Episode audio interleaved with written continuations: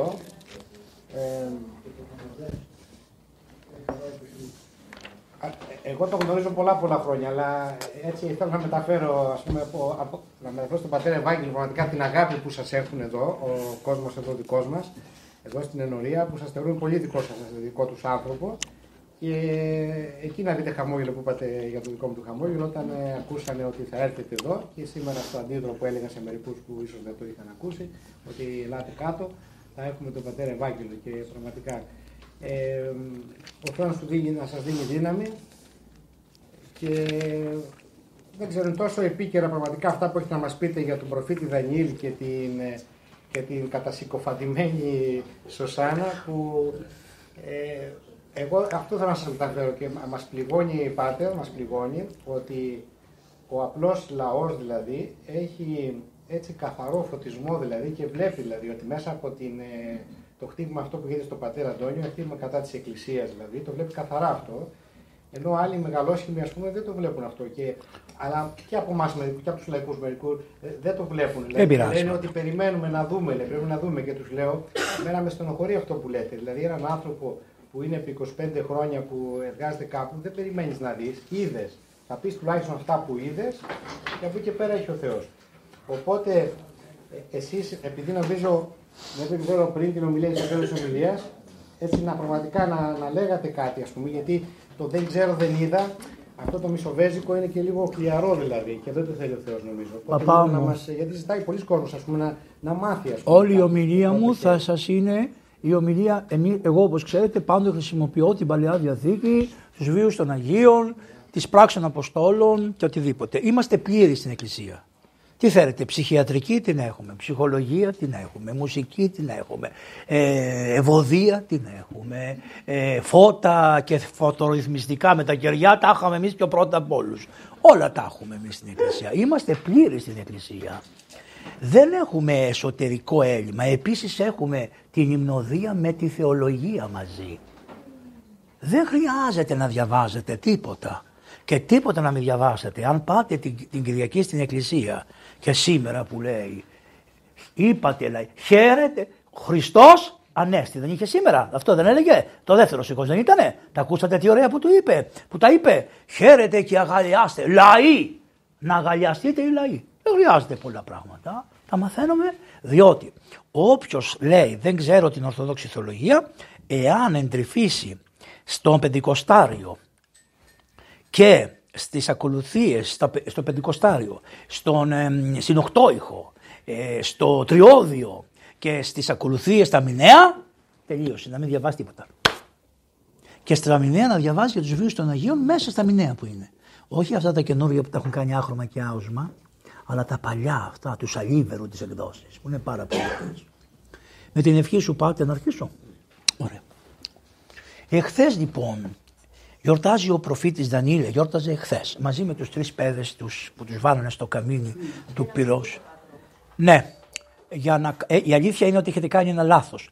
Εγώ μίλαγα πάντα εκεί. Οπότε ήσασταν γύρω γύρω και ήταν πιο καλύτερα. Τώρα είναι υπόσταση μεγαλύτερη. Θα κάνω μια προσπάθεια. Για να μπαίνουν μέσα και σας ναι, δεν πειράζει. Θα κάνω μια προσπάθεια όσο μπορώ να σας μιλήσω. Αλλά και η φωνή μου, επειδή μιλάω πολλές ώρες. Θα τη δείτε και μετά την ομιλία. Θα τα ακούτε. Λοιπόν, είναι ο προφήτης Δανιήλ. Ο προφήτης Δανιήλ, όλοι οι προφήτες ήταν στριμμένοι. Δηλαδή τι εννοώ; Επειδή ο λαός έκανε πολλές αμαρτίες, συνέχεια, έκανε αμαρτίες ο λαός, οι προφήτες όλοι τους μαλώνανε. Όλοι οι προφήτες. Μωυσής, είναι η δεύτερη οδή που δεν τη λέμε ποτέ. Μόνο τη λέμε τη δεύτερη, τη, ναι, καλά λέω, τη δεύτερη οδή τη λέμε μόνο τη Μεγάλη Σαρκοστή. Γιατί τη λέει για τους ανθρώπους που δεν θα τηρήσουν τους νόμους του Μωυσέως, δεν λέει. Άρα ήταν όλο τους μαλώνανε τους ανθρώπους. Ο Μωυσής, ο Ισαΐας, ο Ιερεμίας, τους έτρωγε τους ανθρώπους. Και γι, αυτό, και γι' αυτό η Εκκλησία, ας πούμε οι προφήτες αυτοί ήταν τιμωρητικοί, όλο για τιμωρίες μιλάγανε.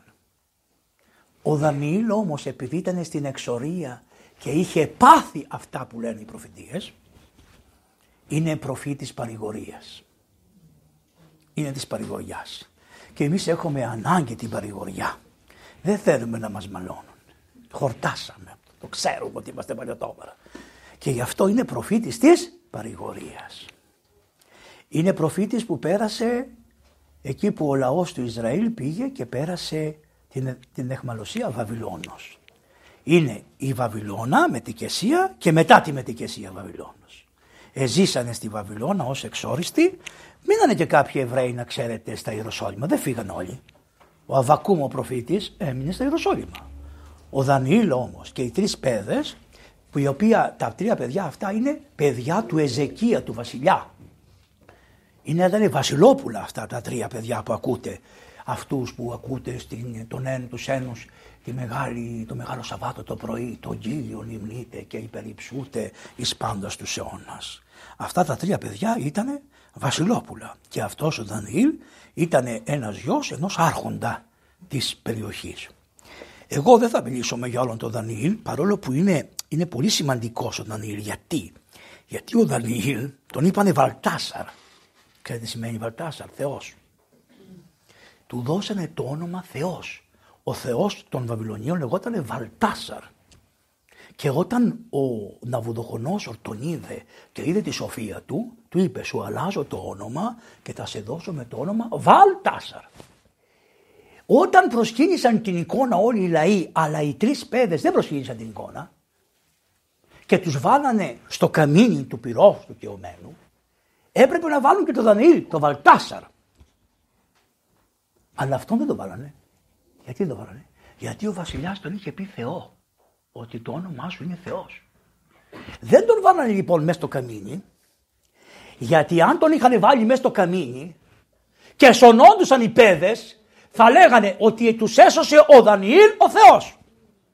Για να μην λοιπόν βάλουν το Δανιήλ μέσα στο καμίνι και να πούνε τους, τον, τους, τους έσωσε ο Θεός, ο Βαλτάσαρ, ο, ο Δανιήλ, γι' αυτό είπε, είπε ο Θεός, ε αυτό θα τον αφήσει απ' έξω.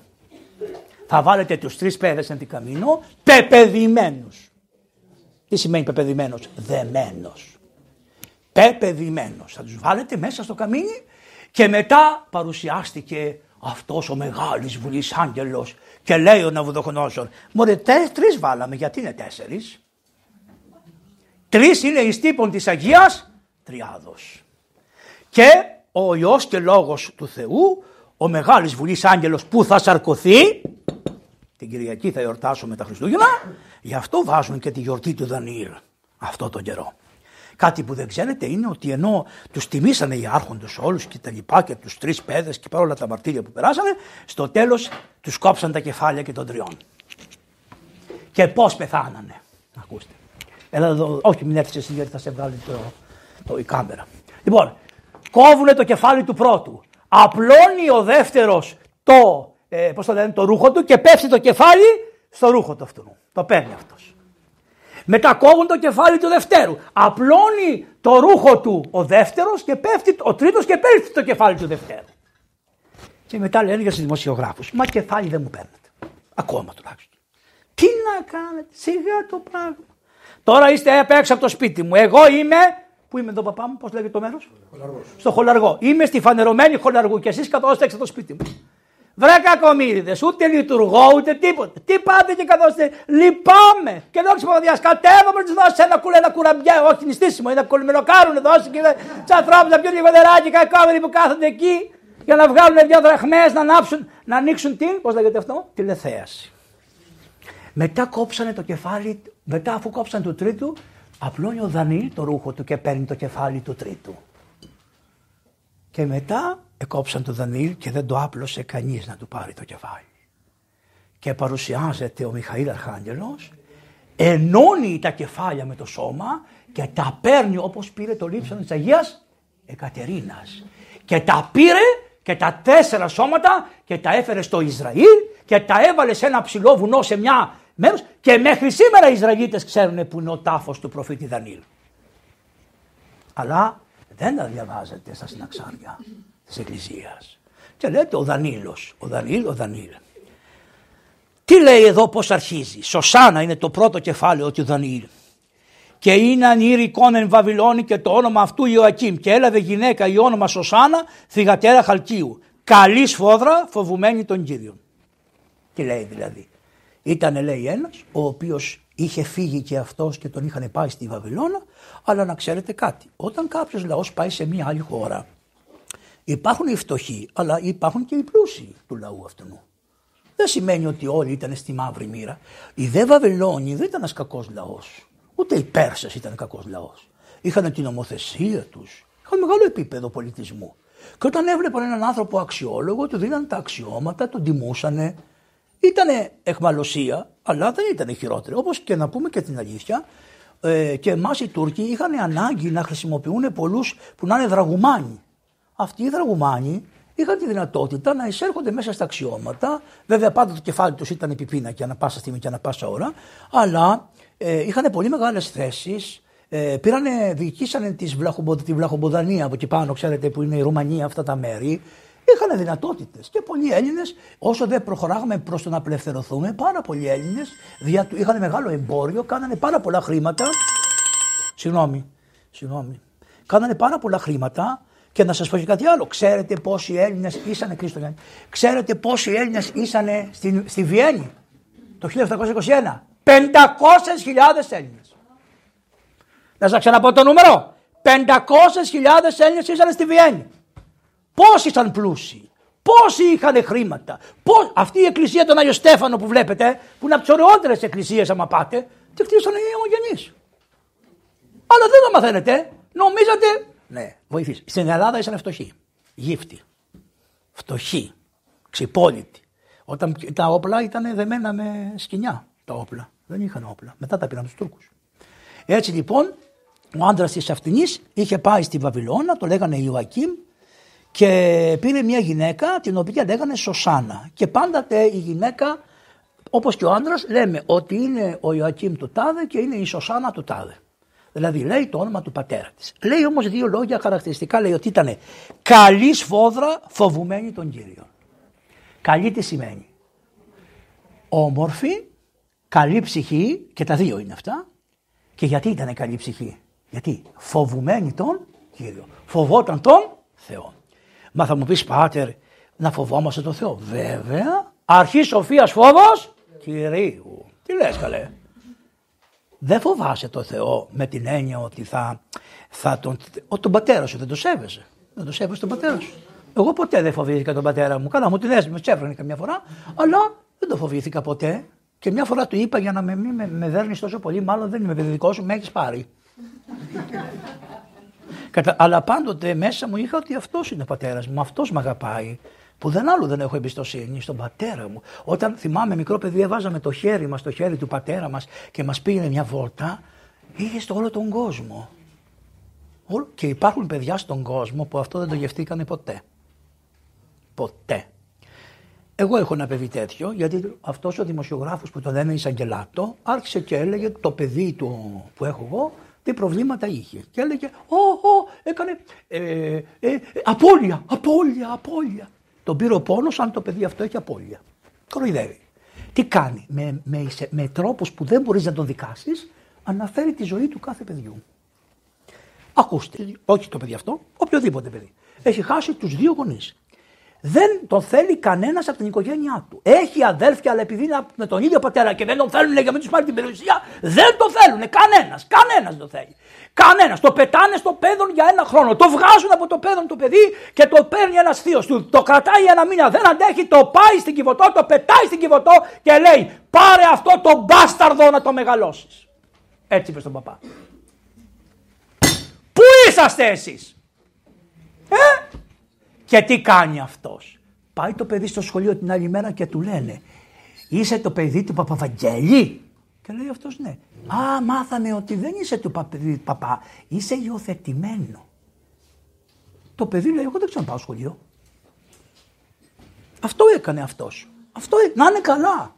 Να είναι καλά. Στη γενεά των γενεών να είσαι καλά. Δεν σου λέω κάτι άλλο. Να είστε καλά. Και δεν είναι τίποτα για αυτό το παιδί. Υπάρχουν άλλα παιδιά που τους κάνουν ακόμη χειρότερα. Και γελάνε. Και γελάνε. Γελάνε. Ανέστητα. Γελάνε. Πού είναι όμως το κράτος του δικαίου; Να πει τι είπες; Ανέφερες κάτι για ένα παιδί. Τι έκανες κακοποιητή; Τι έκανες; Προχωράμε. Τι λέει λοιπόν εδώ; καλή σφόδρα, φοβουμένη των Κύριων. Και οι γονείς της κοπέλας ήταν δίκαιοι και δίδαξαν τη θυγατέρα κατά τον νόμον του Μωυσή. Άρα αν θέλεις μια κοπέλα να την κάνεις καλή και ωραία πρώτα να της δώσεις τη χάρη του Αγίου Πνεύματος που είναι δια της διδασκαλίας και δια της μετοχής εις τον νόμο του Μωυσή. Εμάς ο Μωυσής πήγε περίπατο. Ποιον έχουμε τώρα; Τον Χριστό. Άρα θα ανασταίνεις τα παιδιά σου με τη διδασκαλία και με την χάρη του Χριστού. Έτσι, ωραία. Και είναι Ιωακήμ πλούσιος φόδρα. Α, είχε λεφτά ο Ιωακήμ. Πλούσιος, σφόδρα. Σφόδρα τι σημαίνει. Πολύ πλούσιος. Και είναι αυτό παράδεισος γετνιών το οίκο αυτού. Είχε ένα σπίτι ωραίο και δίπλα στο σπίτι του έφτιαξε ένα παράδεισο. Τι είναι ο παράδεισος; Κήπος. Όταν λέμε παράδεισο, έφτιαξε ο Θεός τον παράδεισο, τι σημαίνει; Κήπος. Τι έχει ο κήπος; Λουλούδια, νερά, πορτοκαλιές, χίνους, πεύκα, λεμονιές, τα πάντα. Και επειδή κάνει ζέστη, έχουν συντριβάνια ώστε όπως βγαίνει το νερό από τα συντριβάνια την εποχή εκείνη να δροσίζουν την ατμόσφαιρα. Αυτό είχε τείχο γύρω γύρω βέβαια, να μην μπορεί ο καθένας να βλέπει, αλλά είχε τρεις θύρες από τις οποίες μπαίνεις μέσα στον κήπο. Γιατί και ο παράδεισος, ο παράδεισος είχε μία θύρα, δεν είχε μία θύρα από την οποία βγήκαμε.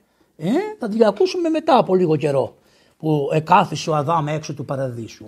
Και τι είχε ο παράδεισος μέσα, τέσσερα ποτάμια. Ο παράδεισος ο δικός μας, αυτός που έφτιαξε ο Θεός, ο οποίος ήταν στη γη και έβαλε μέσα τον Αδάμ και την Εύα που ήταν άνθρωποι, δεν ήταν πεθαμένοι. Ζωντανοί άνθρωποι ήσανε, μπορούσαν και να πεθάνουν όμως.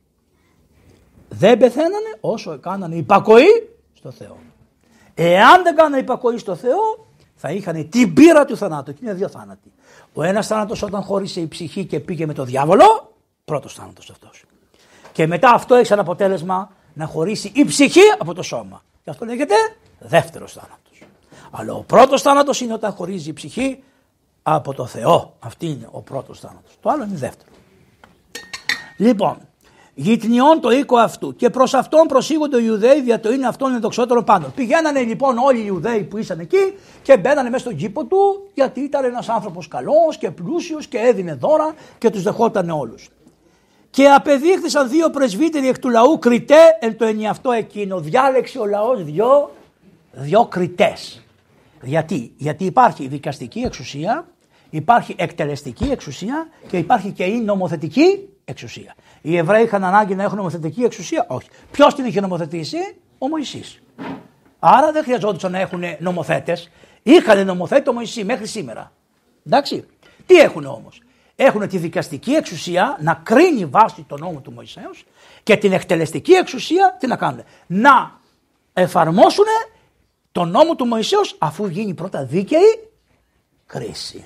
Δεν θα κάνεις κρίση χωρίς να ακούσεις τους ανθρώπους. Θα πρέπει να ακούσεις τον άνθρωπο και ύστερα να κάνεις κρίση.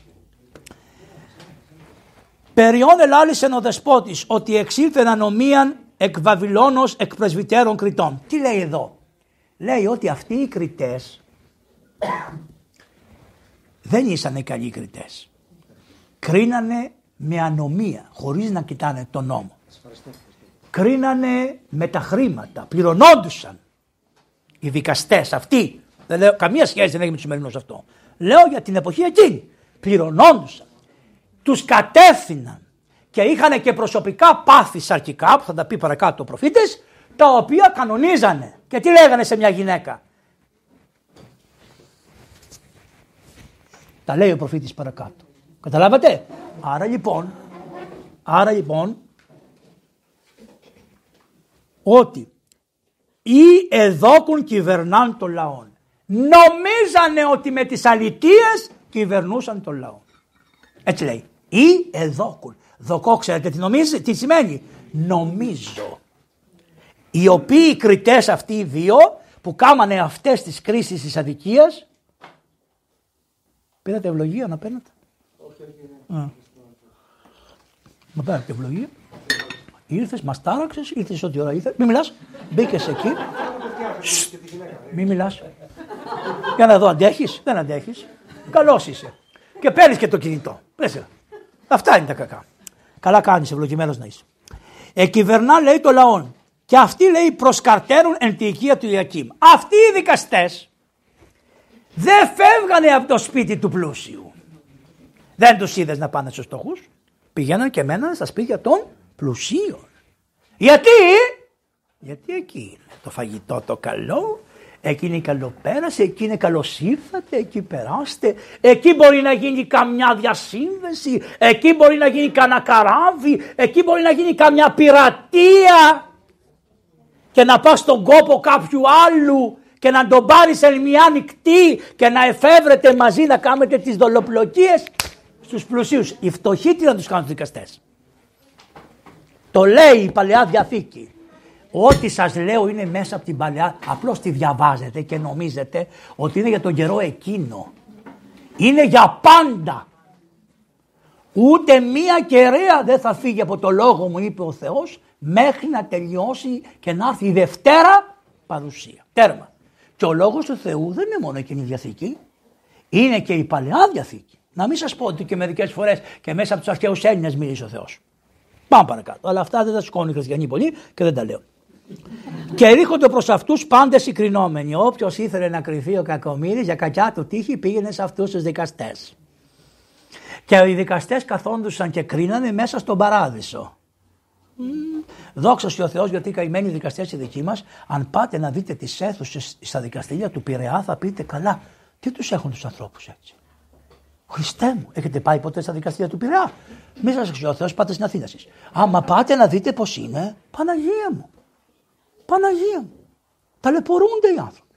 Λοιπόν, και γένετο η νίκα απέτρεχε ο λαός μέσων ημέρας, εισεπορεύεται η Σωσάνα και περιεπάτεν το παραδείσο του ανδρός αυτής. Όταν έφευγε ο κόσμος από τον κήπο, πήγαινε και αυτή στον κήπο της η γυναίκα για να δροσιστεί. Και περπατούσε ανάμεσα στον κήπο του ανδρός αυτής. Τι σημαίνει αυτό, ότι ήταν κυρίαρχος, μπορούσε να κλειδώσει την πόρτα του κήπου. Το έκανε, όχι. Γιατί, διότι ήταν αναθρεμένη με τους νόμους του Μωυσέως που λέει ό,τι έχεις εσύ είναι και για το λαό. Δεν είναι για σένα. Μόνο. Διότι ο Κύριος σου τα έδωσε για να είσαι καλός διαχειριστής. Εμείς δεν είμαστε εναντίον του πλούτου, του καλώς αποκτημένου. Mm. Όποιος επλούτησε για μια συγκυρία κάτι. Ένας αγόρασε ένα οικόπεδο 500 δραχμές και μετά από 20 χρόνια αυτό το οικόπεδο κάνει τώρα 12 εκατομμύρια. Δεν είμαι εναντίον αυτού του πλούτου. Εγώ δεν είμαστε αυτά τα πράγματα. Αυτά είναι συγκυρίες, τα φέρνει ο Θεός. Εγώ είμαι από αυτόν που έκλεψε. Από αυτόν που δολοφόνησε 6.500 ανθρώπους στο Κατάρ. Τέτοιο πλούτο δεν το θέλω. Διότι είναι με τα αίματα των ανθρώπων και με την αδικία των ανθρώπων. Τέτοιο πλούτο δεν το θέλω. Καταλάβατε; Εάν βέβαια είναι αυτά αλήθεια για το Κατάρ, δεν ξέρω, μην παρεξηγηθούμε και όλοι, γιατί καμιά φορά λένε εμείς μεταφέρουμε διάφορα που λένε. Αλλά επειδή δεν το ξέρω ούτε γι' αυτό, το λέμε ως κριτήριο, όχι ότι είναι αλήθεια. Α το λύσουν άλλοι. Η αλήθεια είναι δουλειά της δικαιοσύνης. Δεν είναι του καθενός από εμάς, ούτε των καναλιών. Προχωράμε. Και τι πήγαινε εκεί. Και θεωρούν αυτήν οι δύο πρεσβύτεροι, οι γέροι την είδαν την κοπέλα. Πού, κάναν έτσι. Καθημέραν εισπορευομένοι και περιπατούσαν. Και γένετο εν επιθυμία αυτής την πεθυμίσαν οι βρωμόγεροι. Ενώ είχαν τόσες φιλενάδες, ενώ είχαν τόσες δυνατότητες, ενώ είχαν πειράξει τόσα κορίτσια του Ισραήλ, είδανε τη γυναίκα του άλλου και λέει το βιβλίο, επεθύμησαν αυτήν. Και τι κάνανε. Και διέστρεψαν τον εαυτόν νουν. Άρα είδανε την κυβωτό και την πεθυμίσαν. Σου λέει, εδώ όλα αυτά. Μήπως ξέρει, μήπως σας είπε κανείς πόσο κάνουν τα κτίρια αντικειμενική αξία; Το ακούσατε; Όχι. Όχι. Δηλαδή τι σας κάνουνε; Σε στρε... Μα κύριε μου, αυτά τα κτίρια με κάπως στήκανε, είναι χρήματα. Πόσο κάνουνε στην αντικειμενική αξία αυτά; Δεν το λένε. Σε αφήνουνε αυτό που σε πάνε με τα πόδια. Ναι, αλλά όταν θα έρθει η ώρα, το, στη δικαστήριο και στο Θεό και εδώ, δεν γίνεται πολλά εύκολα. Πρέπει να πεις πόσο κάνουνε αυτά και άρα τι σου άφησε η απρίκα. Και τι τα έκανες κιόλας, έτσι. Γιατί εγώ νομίζω δεν θα λήξουν καλά όλα αυτά. Ο σκοπός είναι άλλος. Εντάξει. Πάμε παρακάτω, δεν με ενδιαφέρει. Ο καιρός θα το δείξει. Λοιπόν, και διέστρεψαν τον εαυτό νουν και εξέκλειναν τους εφθαλμούς αυτούν του μη βλέπουν στον ουρανό. Δεν βλέπουν στον ουρανό, πήραν τα μάτια τους από τον ουρανό και μη δεν μνημονεύει κρυμάτων δικαίων, δεν ακούν τους προφήτες και τους λέγανε ότι πρέπει να είστε δίκαιοι και ήσαν αμφότεροι κατανενιγμένοι. Αυτά τα σαλιάρικα των γερόντων που ερωτεύονται, κατανενιγμένοι, είχαν κατάνοιξη. Κατάνοιξη είχανε. Τρέχαν τα μάτια τους δάκρυα από τον έρωτα, τον γεροντό έρωτα. Κατάνοιξη περί αυτής. Και ήσαν τόσο μεταξύ τους υποκριτές που δεν ανήγγυλαν ο ένας τον άλλον την οδύνη αυτών. Δεν είπε ο ένας τον άλλον ότι ξέρετε το θέλω, το θέλω. Λέει ένα βράδυ εκεί ο πατήρ Αντώνιο. Όχι, ήρθε κάποιος και ρώτησε τον πατήρ Αντώνιο. Του λέει πατήρ Αντώνιο, έχετε καταλάβει ποιος ακριβώς σας κυνηγάει; Και αυτός ο καημένος, επειδή είναι λίγο τζας, έλεγε Δεν ξέρω, μπορεί ο τάδε. Αφού σταματάει, λέω να σας πω εγώ. Το χαμόγελο του παιδιού το κυνηγάει το κράτος. Τον παπά το κυνηγάει το κράτος και η εκκλησία. έμεινε ο άνθρωπος. Έμεινε ο άνθρωπος. Δηλαδή του λέω παπά μου, εσύ έχεις δύο. Αυτοί έχουν μόνο ένα. Είσαι χειρότερα από αυτόν τον άλλον. Κατάλαβες τι κάνανε αυτοί; Δεν λένε μεταξύ τους τι επιθυμούν. Οι δύο γέροι αυτοί, γέροι, δεν είναι και τυχαίο, γέροι είναι αυτοί. Δεν λένε. Λοιπόν, οι δύο γέροι αυτοί ήθελαν συγγενέστε αυτήν. Θέλανε να γίνουν συγγενείς με αυτήν. Τι σημαίνει συγγενείς; Συν γίνομαι. Αυτό σημαίνει. Συν γίνομαι. Συν γίνομαι. Συνου σιάζομαι.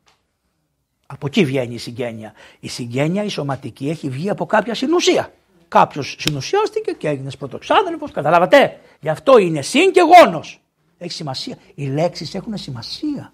Πώς τις λένε; Και οι πατέρες οι εβδομήκοντα που τα μεταφράσανε αυτά έχουν μεγάλη σημασία. Με τι προσοχή; Γιατί τι είπαν οι Ιδού, η Παρθένος εργαστρία έξι. Και τι λένε οι Εβραίοι, δεν λέει Παρθένος, λέει κόρη. Δεν βλαμμένε. Κόρη στα ελληνικά ξέρεις τι σημαίνει; Κόρη σημαίνει είναι όχι ρεύση. Όταν πει μπροστά το κο σημαίνει όχι ρεύση. Άρα η κοπέλα αυτή όχι μόνο δεν πήρε ρεύση, αλλά σχεδόν δεν είχε και αυτή. Κούρος τι σημαίνει; Το παιδί που δεν έχει ρεύση ακόμα. Καταλάβατε; Αυτά είναι τα αρχαία ελληνικά. Πού να καταλάβει ο ευρωπαϊστής άνθρωπος τι σημαίνει η λέξη κούρος και τι σημαίνει η λέξη κόρη; Κόρη σημαίνει παρθένος που δεν έχει δεχτεί ρεύση. Με καταλάβατε. Και λένε οι Εβραίοι, όχι λέει δεν είναι παρθένος, είναι κόρη. Ε, ε, ε, το ίδιο είπαν οι πατέρες. Ξέρουν τι εννοούνε. Ιδού η Παρθένος λέει, όχι, ιδού η κόρη λένε αυτοί. Τη κόρη. Και αυτό να ξέρετε, ενώ το διαβάζανε στην Παλαιά Διαθήκη μέχρι το 80-85, όταν έρχεται η ώρα να διαβάσουν αυτό το πηδάνε. Κρά. Υπάρχει μέσα στα βιβλία του, αλλά κάνουν ένα μπίδο γιατί δεν μπορούν να δεχτούν, δεν μπορούν να καταλάβουν ότι αυτή είναι η Παναγία. Το έχουν καταλάβει τώρα και σου λέει Παπ! Ο Χριστός είναι αυτός. Σιωπή, μόκο. Καλά κάνουν οι άνθρωποι αυτοί. Πολύ καλά κάνουν. Τηρούν τη θρησκεία τους. Εμείς τι κάνουμε. Λοιπόν, δι σήκων εκ... Α, πορευθόμε, λένε μεταξύ τους, ας πάμε να φάμε, ότι η ώρα του άριστου εστί. Ήρθε η ώρα του φαγητού, το άριστο. Έχουμε το προάριστο, που τι ώρα είναι, στις 10, 11, είναι το πρωινό μας, το προάριστο. Το άριστο είναι το μεσημεριανό φαγητό και μετά έχουμε το δείπνο. Αυτά είναι τα φαγητά των Ελλήνων. Είναι το προάριστο, το άριστο και το δείπνο. Άριστο τι σημαίνει, το καλύτερο. Άρτος τι σημαίνει, άρτιος.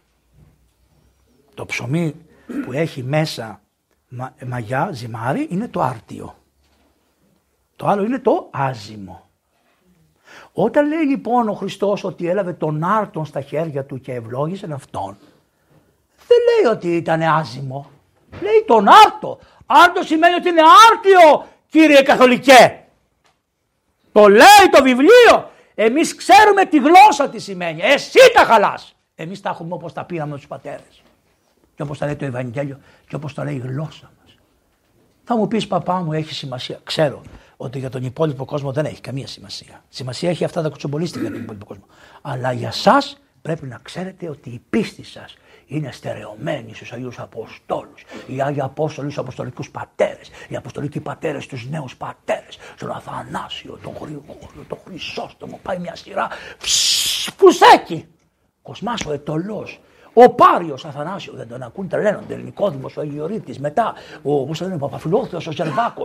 Όλοι αυτοί μια σειρά, μια σειρά, ο ένα πίσω από τον άλλον. Μετά Άγιο Πορφύριο, πώ θα λένε, Παίσιο, όλα αυτά, μέχρι τη σημερινή που θα δούμε ποιο άλλο θα βγει. Τι δεν πει ο Θεός, δεν θα βγάλει Αγίους. Σιγά καημένα. Και ομολογητές, σιγά. Τι. Το πνεύμα του Άγιον στερεί από την Εκκλησία κάτι; Και τον Άγιο Νεκτάριο οι δεσποτάδε τον, τον ευγάλανε από τους θρόνους και τον κυνηγάγανε και τον κάνανε. Και όταν ο Άγιος Νεκτάριος εδώ και ότι πήγε να το διορίσει ένας, ο Παύλος Μελάς πήγε να το διορίσει. Ο Παύλος Μελάς να το διορίσει, επίκε μέσα ο Αρχιεπίσκοπος της εποχής εκείνης και είπε: Μην το διορίζετε. Τι σημαίνει. Λάθη μπορεί να κάνουν και οι Άγιοι κάνουν λάθη. Όμως ο Θεός απέδειξε ποιος είναι ο Νεκτάριος. Ο Πενταπόλο Νεκτάριος. Και μ' αρέσει που σας ετοίμασε και η Εκκλησία και η πολιτεία με αυτό το έργο που έπαιξε αυτός ο, πώς το λένε το παιδί αυτό, ο καλός ο άνθρωπος, ο Σερβετάλη, σας έδειξε τον Άγιο Νεκτάριο. Σας έχει ετοιμάσει τι περιμένετε. Ό,τι, τι του κάναν του Αγίου. Πήγαινε ο άλλος και του έλεγε Πού τα έχεις τα παιδιά με τις καλόγριες, ε, πώς το λένε. Ε; Ναι. Το, καταλάβατε. Ο εισαγγελέας. Εισαγγελέα ήταν αυτός ο άνθρωπος. Τέλος πάντων. Προχωράμε παρακάτω. Η γέρη λοιπόν λέει πάμε να φάμε. να φάμε το άριστο στο σπίτι. Και εξελθόντες διεχωρίσταν απαλύνων. Χωριστήκανε τα δύο γερόντια. Πήγε ο ένας στο ένα σπίτι ξέρω, και μετά λέει ο γέρος ο ένας. Δεν πάω, μήπως θα κατεβεί να πάρει το μπάνιο της, να πάω πάλι πίσω να την καθίσω σε καμιά γωνιά να τη δω. Και λέει και ο άλλος, που δεν είχε πει τον πόνο στο φίλο του. Δεν πάω κι εγώ. Και συναντηθήκανε στην πόρτα.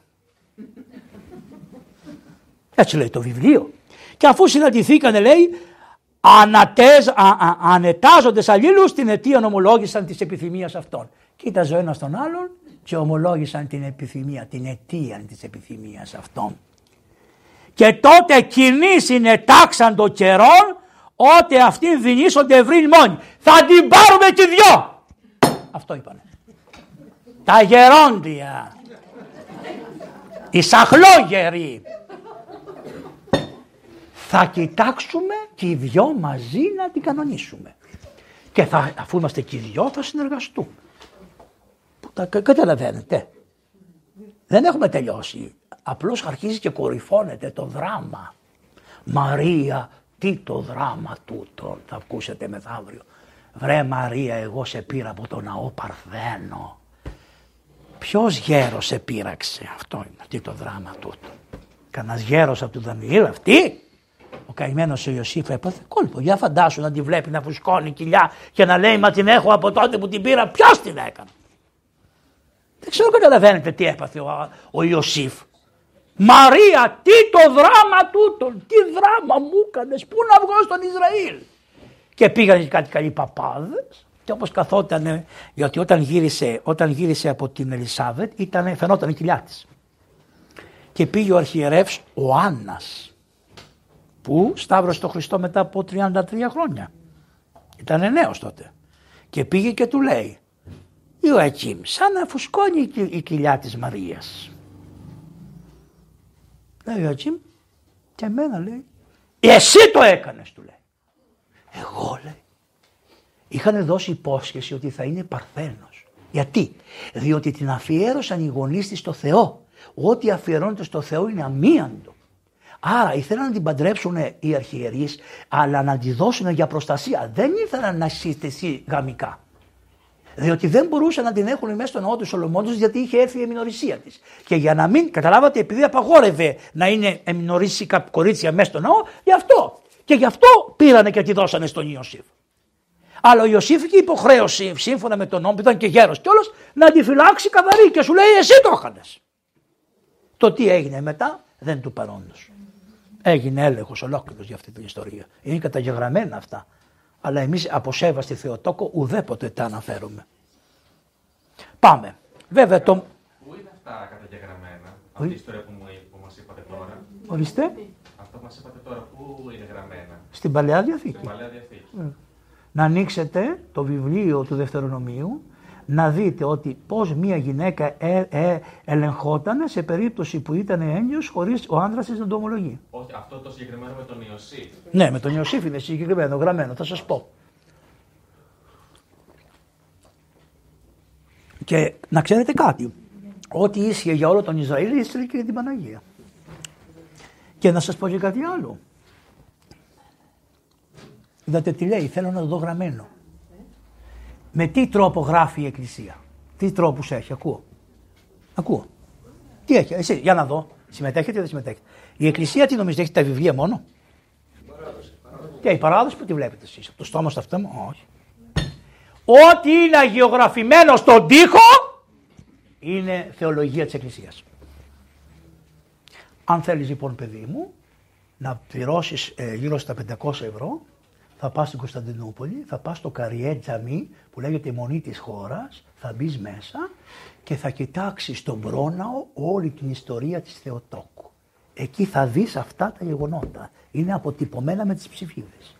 Όχι μόνο είναι η θεολογία της Εκκλησίας, αλλά είναι αποτυπωμένα και με τις ψηφίδες. Της δίνει το είδο της ελέγξεως, έδωσε το είδο της ελέγξεως και στον Ιωσήφ. Είναι πώς πώς διαλέξανε την, ε, να τη δώσουν στον Ιωσήφ. Είναι όλα στον τοίχο απάνω η Εκκλησία ό,τι βάλει μέσα στα συναξάρια και ό,τι βάλει στις τοιχογραφίες και ειδικά στις πατριορχικούς ναούς, ξέρετε τις Κωνσταντινούπολες τους ναούς, αυτό είναι η θεολογία της Εκκλησίας. Γι' αυτό πολλές φορές λένε, μα στην αρχή δεν είχε Εκκλησία. Δεν είχε, διότι είχε μόνο τον Τίμιο Σταυρό.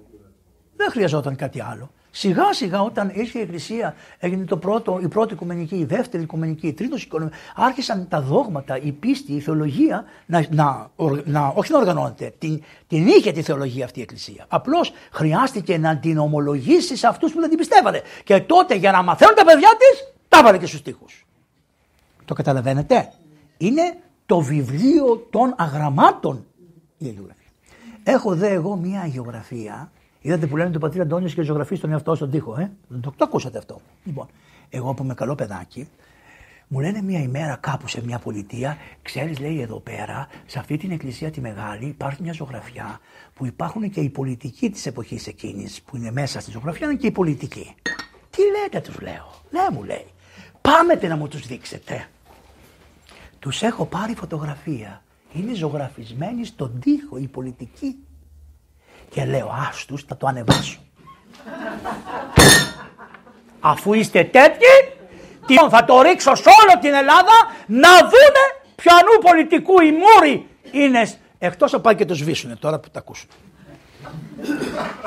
Δηλαδή σας πείραξε ο Αντώνιος που έπηγαινε τόσα παιδιά στο Θεό. Ο πολιτικός τι πρόσφερε στην εκκλησία που τον έχετε ζωγραφισμένο εκεί πέρα να παρίσταται; Τίποτα.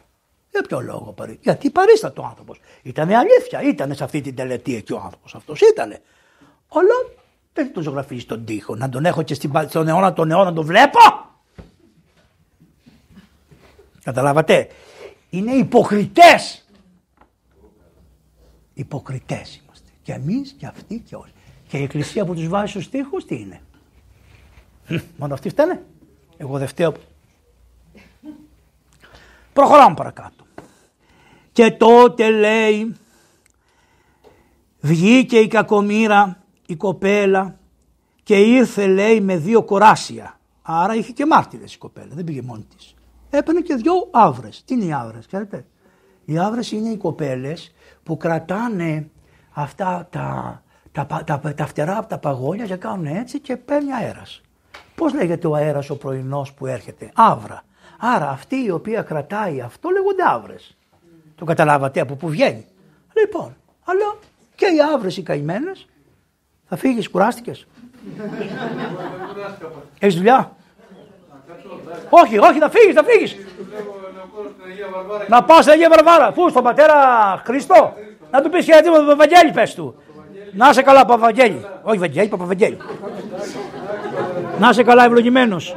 Κάνετε εκεί γάμους, βαφτίσια, κάνετε.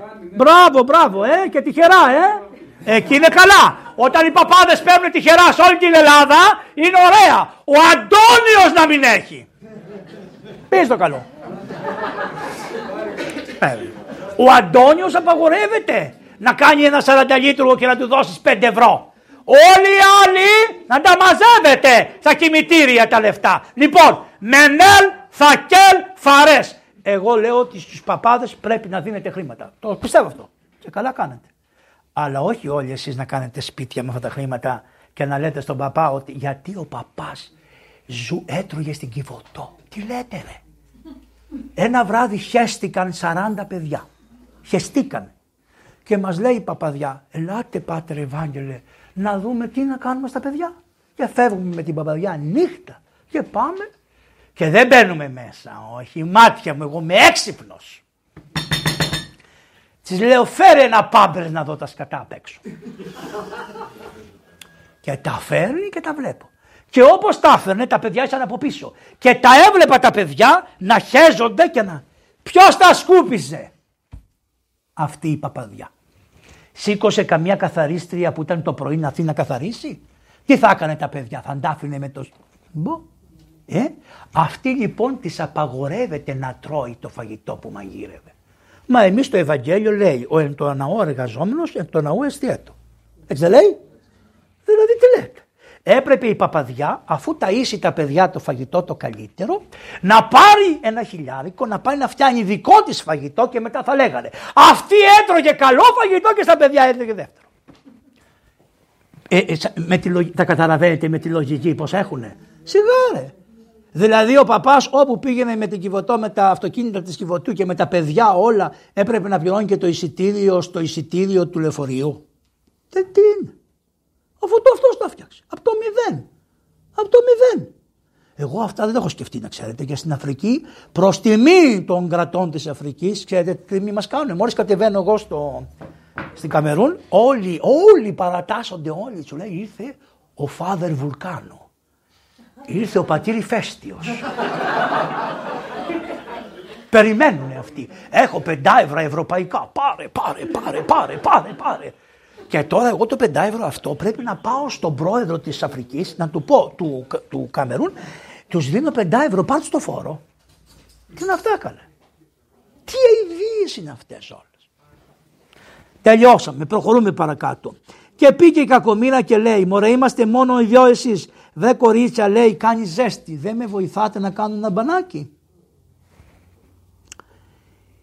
Και δεν ήταν κανείς εκτός από τους δύο πρεσβυτέρους κρυμμένοι και παρατηρούνται σε αυτήν και τα κοράσια, οι γέροι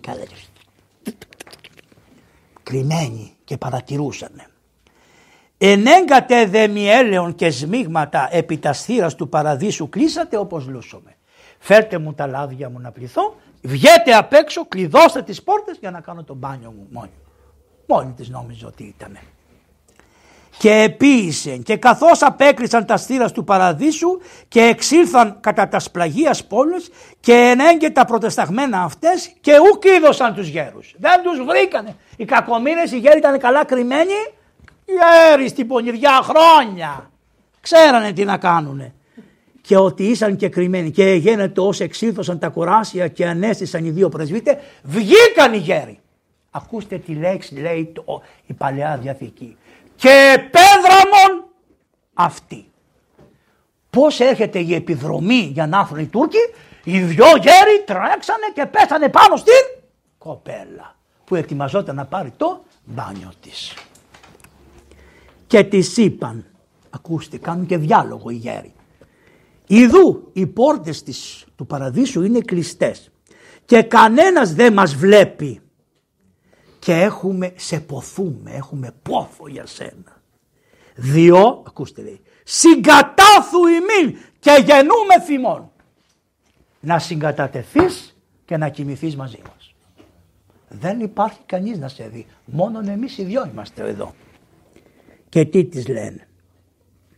Εάν δεν συγκατατεθείς θα μαρτυρήσουμε ότι σε είδαμε να υπάρχει εδώ ένας νέος και γι' αυτό κακιμώσουμε με το νέο και σε είδαμε εμείς, οπότε για να μην σε πούμε ότι ήσουν αμυχευωμένοι με ένα νέο που θα το πιστέψουν και όλοι, κάτσε με τους δύο γέρους. Ακούστε τι κάνανε. Αυτοί ήταν οι δικαστές που είχε ορίσει ο λαός να δικάζουν την αλήθεια. Το καταλάβατε; Αλλά ο Θεός έχει άλλο δικαστή. Θεός έχει άλλους δικαστές. Και αναστέναξε η Σωσάνα και είπε αυτό που λέτε στενάμι πανταχώθεν. Δεν το λέτε σαν παροιμία. Αυτό το στενά είναι πανταχώθεν. Από παντού είναι δύσκολα. Αυτό το στενάμι πανταχώθεν βρίσκεται σε αυτό το βιβλίο του Δανιήλ και από εκεί το πήρανε και οι Έλληνες και το λέμε στενάμι πανταχώθεν. Από παντού γύρω γύρω μου είναι στενά. Εάν τεγαρτού το πράξω θάνατος μη εστίν. Εάν λέει το κάνω αυτή την αμαρτία με αυτούς τους γέρους θα με σκοτώσουν αυτοί. Εάν δεν το πράξω δεν θα γλιτώσω τα σκε... Δηλαδή, εάν το κάνω θα, με... θα πεθάνω από το Θεό γιατί θα παραλαμβάνω τον νόμο του Θεού. Εάν δεν το κάνω δεν θα γλιτώσω από τα χέρια τους. Και τι προτιμάει; Ερετότερον μιεστή μη πράξαν και εμπεσίνη ισχύρα ημών ή αμαρτάνει ενώπιον Κυρίου. Προτιμώ να με κυνηγήσετε οι άνθρωποι παρά να αμαρτήσω ενώπιον του Κυρίου. Αυτή η Σωσάνα είναι σαν τον Ιωσήφ που του έμπεσε η άλλη και του λέει για να κοιμηθούμε παρέα, αντράκι μου, ομορφάντρα μου. Θεός χωρέσει τον εαυτό που έλεγε ότι τον πέθανε αυτός ο ηθοποιός καλός. Ομορφάντρα, έλα να κοιμηθούμε παρέα. Έφυγε ο Ιωσήφ και τον κατηγόρησε η γυναίκα μετά. Ξέρετε, τα ίδια κάνανε και αυτοί οι βρωμόγοι. Αμαρτήν εννοεί. Και ανεβόησε φωνή μεγάλη η Σωσάνα. Και μόλις άρχισε να φωνάζει η Σωσάνα, ελάτε! Άρχισαν να φωνάζουν και οι δυο γέροι μαζί και να λένε, ελάτε την πιάσαμε εμικευωμένη. Και ανοίξανε τις πόρτες και μπήκε μέσα και οι άβρες της, μπήκανε και ο κόσμος και λένε αυτοί ότι Προηγουμένως εδώ ήταν ένας νεανίας και εμείς δικαστές του Ισραήλ τον είδαμε γιατί είχαμε παραμείνει λίγο να πάρουμε λίγο δροσιά εδώ πέρα και τον είδαμε και επίδειξε τη μάντρα. Αυτά είναι τα fake news των δημοσιογράφων. Πήδηξε τη μάνδρα, έκανε αυτό, έκανε εκείνο, μπουρδες, ψέματα των ψωμάτων. Για ποιο λόγο, για ποιο λόγο, για να εκδικηθούν τη γυναίκα του Θεού. Γιατί όπως έχουμε άνθρωπο του Θεού έχουμε και γυναίκα του Θεού. Τη γυναίκα του Θεού. Γιατί αυτή τι είπε; Προτιμότερο το Θεό παρά εσάς. Και ίνιξε τα σφύρας και, και επίδησαν δια της πλαγίας και οι πρεσβύτε τους λόγους κατησχύδησαν οι δούλοι φόδρα. Και τους λέει ο κόσμος 25 χρόνια δεν υπόθηκε πόποτε ούκε ρίθη λόγος τη ούτως περί Σωσάνης. Κανείς δεν είπε ποτέ ότι η Σωσάνη. Κανείς. Και εσείς οι δύο τώρα, αυτή η γυναίκα έχει μια ζωή ολόκληρη. Έχει παιδιά, έχει άντρα, έχει ήθος. Και ερχόσαστε εσείς και λέτε ότι αυτή η γυναίκα δεν έχει ήθος χωρίς να μπορείτε να αποδείξετε. Είναι τα ίδια. Τα ίδια είναι. Ντάλε κουάλε. Τα ίδια είναι. Χωρίς να μπορείς να αποδείξεις. Και να σου πω και κάτι άλλο. Δηλαδή, ένας άνθρωπος ο οποίος είναι 50 χρονών. Αυτός είναι σε, σε άδικο και ένα παιδί 18 χρονών, το οποίο θα μάθετε και τη ζωή του, γιατί κάποια στιγμή δεν γλιτώνει, θα βγει και η ζωή του αυτού. Λοιπόν, αυτός ο άνθρωπος έχει τη δυνατότητα να κάνει το δάχτυλο σε έναν άνθρωπο έτσι, και ο άλλος άνθρωπος, ό,τι πει αυτός, πρέπει να, το, να πείτε όλοι ότι είναι αλήθεια. Πού τα βρήκατε όλα αυτά; Τι είναι αυτά τα πράγματα; Κάνανε τα ίδια; Τώρα θα δείτε τα υπόλοιπα τι κάνανε. Λοιπόν, και γίνεται ότι επαύριον λένε οι δικαστές να μαζευτεί όλος ο λαός. Ποιος είναι, πώς τους μαζεύουν το λαό, πώς το μαζεύουν.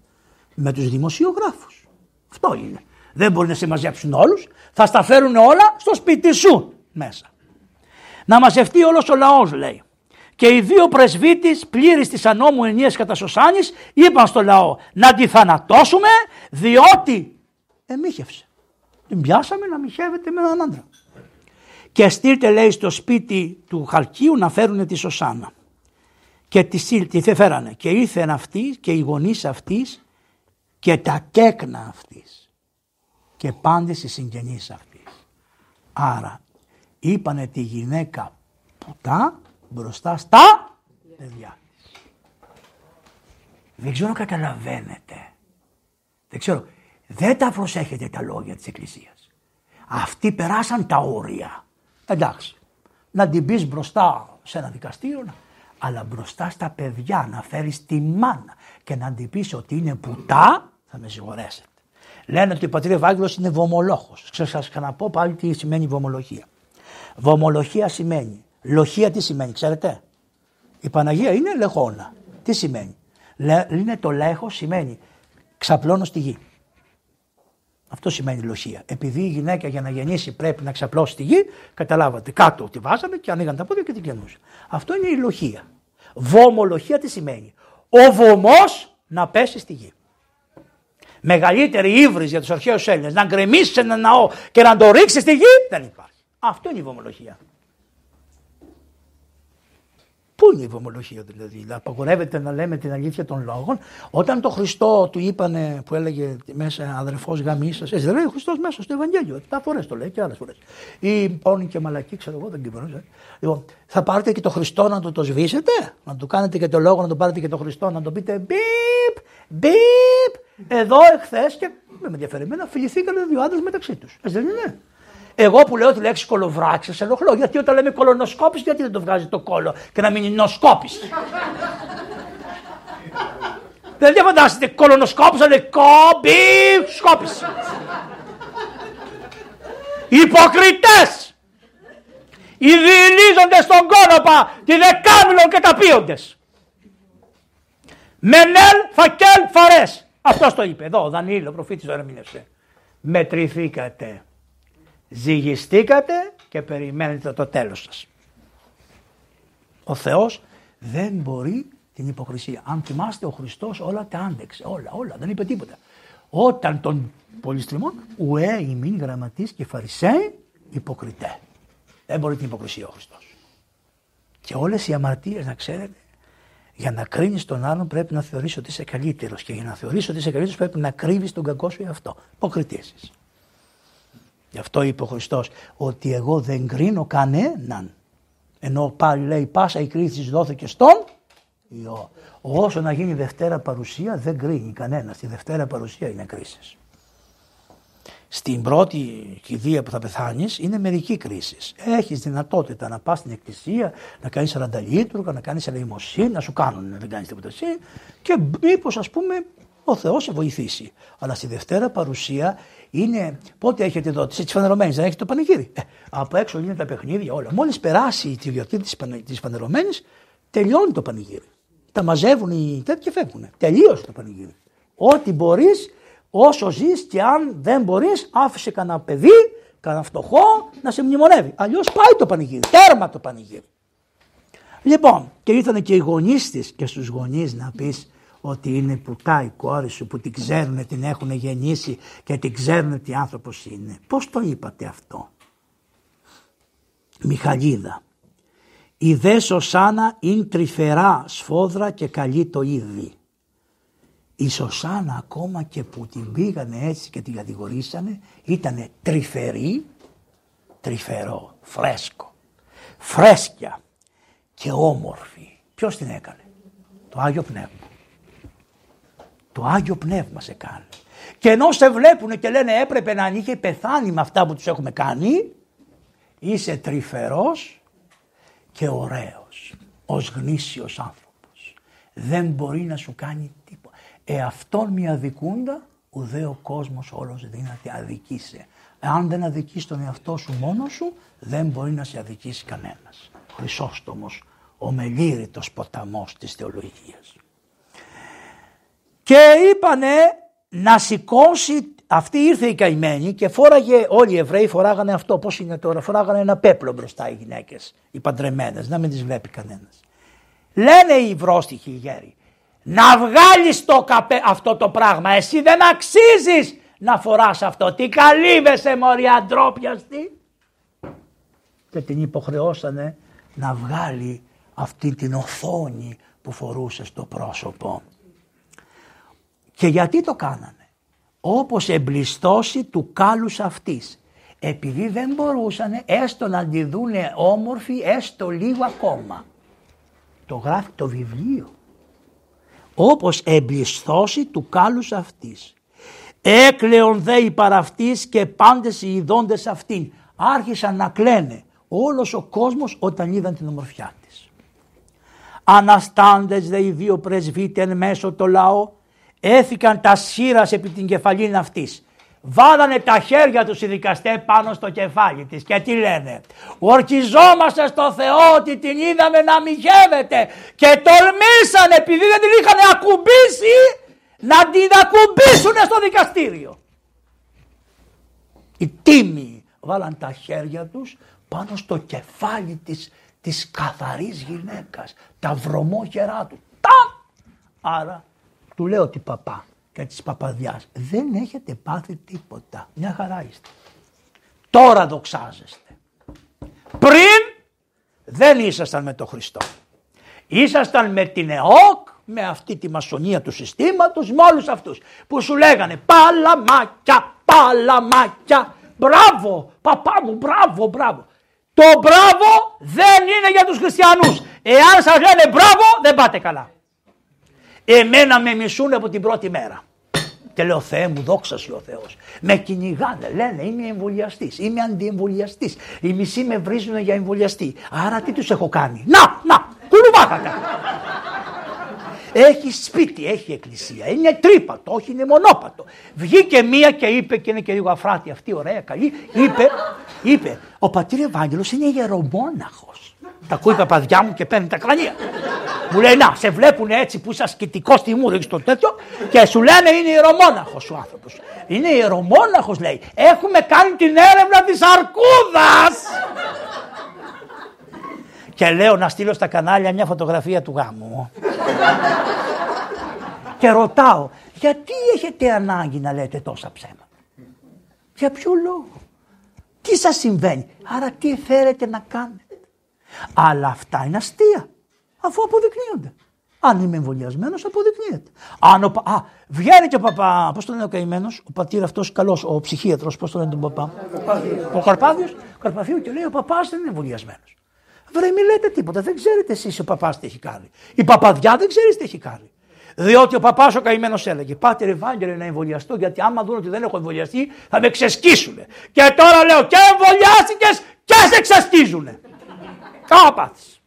Καλά, να μην κάνεις κάτι για τους ανθρώπους. Ήθελες να εμβολιαστείς, να εμβολιαζόσουν όχι για τους ανθρώπους. Να εμβολιαζόσουν γιατί το ήθελες εσύ. Όχι γιατί. Αυτοί δεν είναι. Αυτοί θα σε ξεσκίσουν είτε έτσι είτε αλλιώς. Δεν έχει. Κρατήστε. Εγώ δεν είμαι ούτε υπέρ ούτε κατά. Σας το ξαναλέω. Εγώ είμαι ο καθένας να κάνει ό,τι θέλει. Αλλά είμαι υπέρ της μη υποχρεωτικότητας. Αυτό είμαι. Αυτό με κυνηγάνε. Αλλά όχι τα άλλα. Δεν είμαι άνθρωπος. Για να πάω στην Αφρική έχω κάνει τόσα εμβόλια που δεν έχει κάνει ποτέ. Και για να πάω στην Αφρική, άμα δεν έκανα το εμβόλιο, δεν θα με να πάω στην Αφρική, γιατί σε ποιο άλλο πλάνο θα μπω εγώ; Και τι να κάνω εγώ τους Αφρικανούς που περιμένουν να τους ταΐσω; Θα τους δύο. Να μην πω. Οπότε, ρωτάω τι να κάνω, μου λέει να πεθάνεις για την Αφρική. Αν είναι ότι με αυτό που θα έκανες θα πεθάνεις, να το κάνεις, παπά και να πας. Κάτσε τη δουλειά σου εσύ. Αυτό θέλουν αυτοί. Γι' αυτό είπα, 8 εμβόλια να μου κάνεις, την πίστη δεν θα μου την πειράξεις. Εγώ δεν είπα να μην το κάνουν. Είπα, θα μου κάνεις, θα δεχτώ να μου κάνεις 8 εμβόλια. Εγώ θα πάω στην Αφρική, του κόσμο να τα χαλάσει. Γιατί έχω το έργο μου εκεί. Δεν θα μου το βάλεις εσύ εμπόδιο. Θα πηγαίνουν όλοι για όλες τις αμαρτίες και εγώ κινδυνεύσω κτλ. Αλλά δεν θα βγω να πω, ορίστε, εσύ Θεούλης και εγώ Χριστούλης. Πώ έβγηκε Είχαμε δουλειά να βγαίνουν οι παπάδες να κάνουν τα εμβόλια και να φαίνονται στον κόσμο. Και οι δεσποτάδε. Τι να τα αστεία. Τι δουλειά είχαμε εμείς. Εμείς έχουμε μία δουλειά.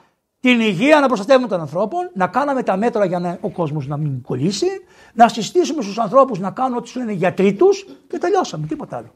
Η δουλειά μας από εκεί και πέρα. Αυτή είναι η άποψη δικιά μου. Εμείς κάναμε αυτά στην Αφρική και δόξα ο Θεός. Στην Αφρική έχουμε χάσει λιγότερους ανθρώπους όπου το έχεις χάσει τις αναλογίες εσεί. Θέλετε της Σουηδία. Λιγότεροι χαθήκανε. Δεν ξέρω. Από ό,τι. Δεν ξέρω. Και εγώ με έχουν τρεις οικογένειες με έχουν βάλει μάρτυρα διότι έχασανε, η μία έχασε άνθρωπο και οι άλλοι δύο είχαν επιπλοκές από το εμβόλιο σοβαρότατες και λένε ότι δεν με έχουν μάρτυρα ότι φταίω εγώ, διότι με έχουν εμένα σε τι, στο καταδίωκτο. Εγώ, όλοι οι γιατροί που είναι υπεύθυνοι για τον έλεγχο των εμβολίων, τους έχουμε στο ακαταδίωκτο. Ό,τι λάθος και να γίνει, δεν μπορείτε να μας κάνετε τίποτα. Πώς σας φαίνεται; Εγώ λοιπόν πηγαίνω, όπως λένε οι άνθρωποι και μου τους λέω. Διότι όταν ερχόταν ένας άνθρωπος στα πρώτα εμβόλια που ε, δεν ήξεραμε και φοβόμαστε να τους έλεγα πηγαίνετε σπίτι σας να δούμε τι θα γίνει και ελάτε σε μια εβδομάδα δέκα μέρες. Όχι το θέλουμε. Το θέλετε ωραία, κάντε το. Όταν ένας άνθρωπος φύγει μετά από τρεις ημέρες και οι άνθρωποι θεωρούν ότι έφυγε από το εμβόλιο και με πάνε στο δικαστήριο και με ρωτάνε οι δικαστές, τι νομίζετε τη γνώμη σας, δεν φταίω εγώ. Εσείς τα κάνατε. Εγώ τι θα πω. Και ξέρω ποιοι είναι. Αλλά δεν είμαι εναντίον των εμβολίων. Ο καθένας να κάνει ό,τι θέλει. Αλλά δεν θα μου απαγορεύσει να πω ότι με πήρες ο εισαγγελέας και μου λέει εδώ να καταθέσεις για αυτόν που έχει κάνει αυτή τη μήνυση για αυτή την υπόθεση. Αφού το διερευνάς. Τι είμαι ψεύτης. Παπάς είμαι και γιατρός είμαι. Και είδα και τα καλά, έχω δει και δύο κακά. Θα τα πω τα κακά, έχω δει και τα καλά. Και εγώ αρρώστησα. Με βάλα στο νοσοκομείο. Και ευγνωμονώ τους γιατρούς. Ευγνωμονώ τους γιατρούς. Πού με βάλανε; Στη σωτηρία. Μπήκα. Μπήκα σε μια αίθουσα, σε ένα δωμάτιο που ήταν τα τρία τζάμια σπασμένα. Και τα έχω πάρει βίντεο. Είχε έναν άνθρωπο που πέθανε, έναν άλλον άρρωστο, ήταν ένας άλλος άρρωστος και εγώ. Γιατί δεν κάνανε λάθος και δεν καταλάβανε ότι είναι ο πατήρ Ευάγγελος ο Παπα-Νικολάου. Που είναι και γιατρός και παπάς. Και ήταν τα πολλά τα χέρια και με βάλανε σε ένα δωμάτιο. Εγώ μπήκα. Η αλήθεια είναι μου ήρθε συγκοπή. Αλήθεια σας το λέω. Δεν είμαι καλός χριστιανός. Μόλις είδα τους ανθρώπους απέναντι, λέω Αυτοί, εγώ ας πούμε μπορεί να έχω όμικρο. Αυτοί δεν έχουν δέλτα, θα μου κολλήσει αυτό στην όπλο και εγώ τη δέλτα. Πανικοβλήθηκα. Και βγαίνω και κάθομαι στο χιόνι απ' έξω. Ήταν το χιόνι, το θυμάστε πολύ το χιόνι; Και λέω, ας παγώσω από το χιόνι παρά να κάτσω και μέσα. και μου λέει αυτός που είχε όγκο στο κεφάλι και θα πέθαινε. Παπά, δεν έχω εξομολογηθεί ποτέ στη ζωή μου. Θέλεις να με εξομολογήσεις. Και είπα, δόξα σοι Χριστέ μου, γι' αυτό με έφερες εδώ. Γιατί θα με είχαν σε δωμάτιο μόνο μου. Χριστέ μου το κατάλαβα γιατί με έφερες εδώ. Και τον εξομολόγησα. Και αφού τον ξομολόγησα, μάθανε αυτοί ότι ο πατήρ Ευάγγελος Πανικολάου είναι αυτός ο γιατρός, ο περίφημος που με έχει ομιλίες και επειδή είμαι γιατρός και έχω δουλέψει στα νοσοκομεία, σου λένε το συνάδελφο το βάλαμε σε τέτοιο δωμάτιο και ήρθανε τρεχάλα και λέει σας παρακαλούμε, ελάτε στο άλλο, σας έχουμε δεύτερο, δεύτερο, δηλαδή θα μείνετε με έναν άνθρωπο και τα Όχι λέω δεν φεύγω τώρα. θα αφήσω τον εξομολογούμενό μου και θα φύγω. Όχι! Στο όνομα του Χριστού. Ευχαριστώ που το κάνατε αυτό. Γιατί ο Χριστός έλεγε αυτός ο άνθρωπος να φύγει απαρηγόρητος. Και αφού ήμασταν και οι δυο άρρωστοι δεν μπορούσε να μου πει κανείς τίποτα. Τον αγκάλιασα. Το κεφαλάκι του ήταν εδώ χειρουργημένο και είχε πώς το λένε ξέρετε εδώ το. Είχε, είχε την ουλή, την ουλή και τα μάτια του ήταν μεγάλα από την κορτιζόνη. Και μου είπε παπά μου μπορεί να πεθάνω αλλά δεν θα πεθάνω μόνος μου. Σας το χαρίζω, δημοσιογράφοι εσείς. Δωράκι σας το κάνω. Ναι, αλλά τον ξομολόγησα, δεν τον είχα κοινωνήσει ακόμα. Και πάω σπίτι μου και φέρω τη Θεία Κοινωνία και τον κοινωνάω. Πού την έχω τη Θεία Κοινωνία; Πού θα την έχω τη Θεία Κοινωνία ρε κακούργη; Δεν έχω δικαίωμα εγώ να έχω ένα χώρο προσευχής και μετάνοιας και να φυλάω το μύρο, τη Θεία Κοινωνία και να προσεύχομαι να έχω ένα ξύλινο και να λειτουργώ και με την άδεια του επισκόπου της περιοχής να σου πάρω την άδεια του δημοσιογράφου που έχει στη Χαλκίδα οικόπεδο και έχεις μέσα εκκλησία. Τι να την κάνεις στην εκκλησία εσύ, μήπως έκανα εγώ δημοσιογραφικό οίκο στο σπίτι μου; Παπάς δεν είμαι ρε παιδιά. Δεν το ξέραμε.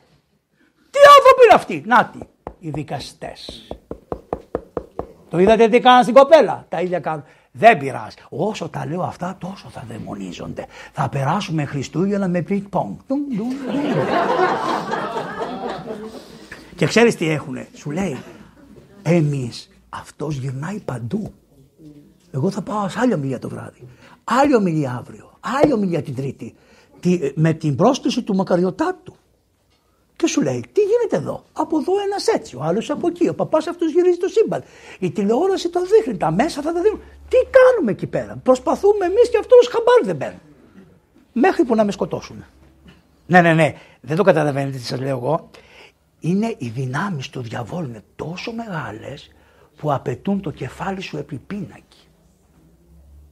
Δεν πειράζει όμως. Εγώ έχω τόσες αμαρτίες που θα σε ευλογήσει ο Θεός. Δεν θα με φυλάξει ο Θεός, βέβαια θα με φυλάξει. Θα δώσω μία πάω στο Καμερούν και θα τα μιλάω από το Καμερούν τα στην Ελλάδα. Αχ Θεέ μου, η δε κλαίουσα λέει εσήκωσε τα μάτια της στον ουρανό και η καρδιά της ήταν επεπιθυΐα επικυρίο. Δηλαδή την ώρα που είχαν αποφασίσει να τη σκοτώσουν, αυτήν η καρδιά της ήταν επεπιθυΐα στον Κύριο. Ξέρετε τι βάθος πίστεως είναι αυτό. Να είσαι αδικούμενος, να μην μπορείς να το αποδείξεις και να έχεις εμπιστοσύνη στο Θεό. Είπον δε οι πρεσβύτε, περιπατούν τον ημών εν το παραδείσο. Οι κεκριμένοι λένε περιπατούν τον ημών εν το παραδείσο. Μου εξομολογήθηκε ένας αστυνομικός προτού να πεθάνει, με κάλεσε να πάω να τον ξομολογήσω. Και μου λέει πάτερ, εγώ δεν έχω πολλές αμαρτίες, έχω μία που είναι πολύ βαριά. Τι έκανες ρε άνθρωπε; Ήταν, είχαμε πάρει απόφαση κάποιον άνθρωπο να τον τιμωρήσουμε. Και κάναμε έρευνα στο σπίτι του και του πετάξαμε μέσα στο δωμάτιο, του βάλαμε μια ουσία που δεν έπρεπε να έχει και μετά τον πιάσαμε και μου λέει πάτε είναι πολύ μεγάλη αμαρτία αυτή και τώρα θα λένε μη λέω τις εξομολογήσεις. Μα δεν σας είπα ποιος είναι. Εγώ σου λέω τι έκανε. Τι σημαίνει αυτό; Αυτό εμένα με κάνει έξυπνο. Ξέρω τι κάνει το σύστημα. Καταλαβαίνετε; Κατασκευάζουν. Κατασκευάζουν. Κατηγορίες. Όπως κάνανε αυτός. Και του λέω τώρα τι θες να πας στον παράδεισο; Μάγκα μου. Τι λες μάγκα μου.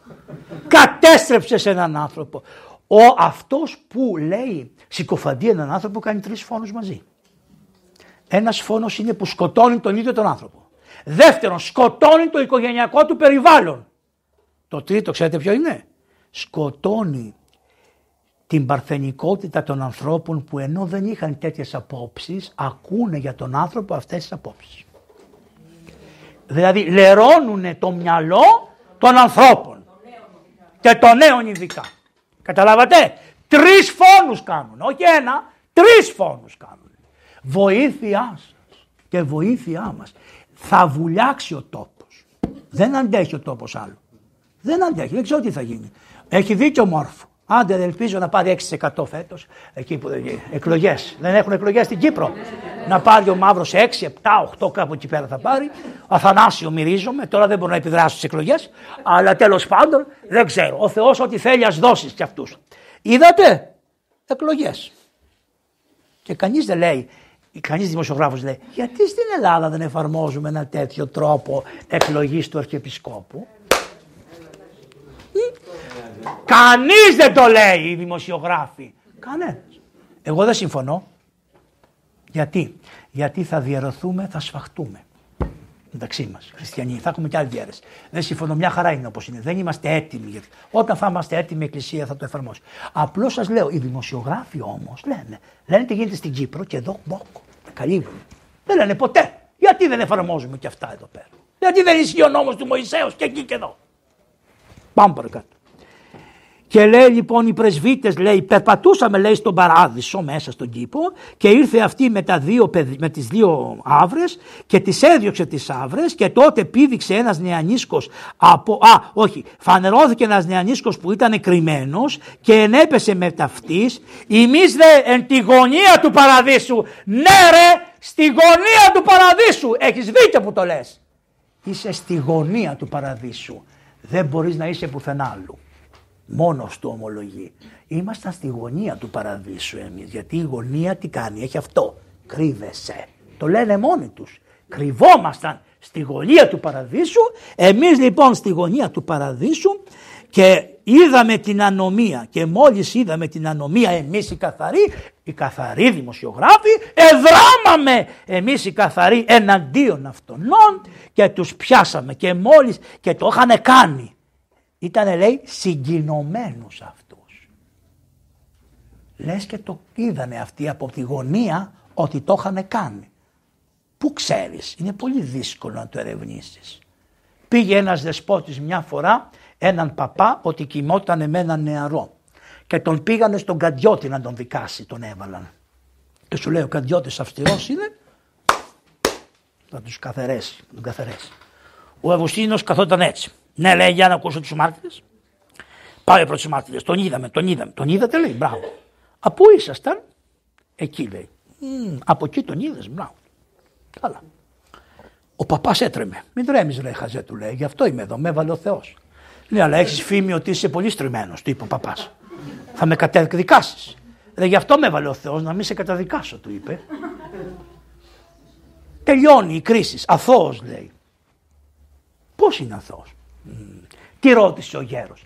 Ρωτάει αυτούς που λέγανε ότι είδανε.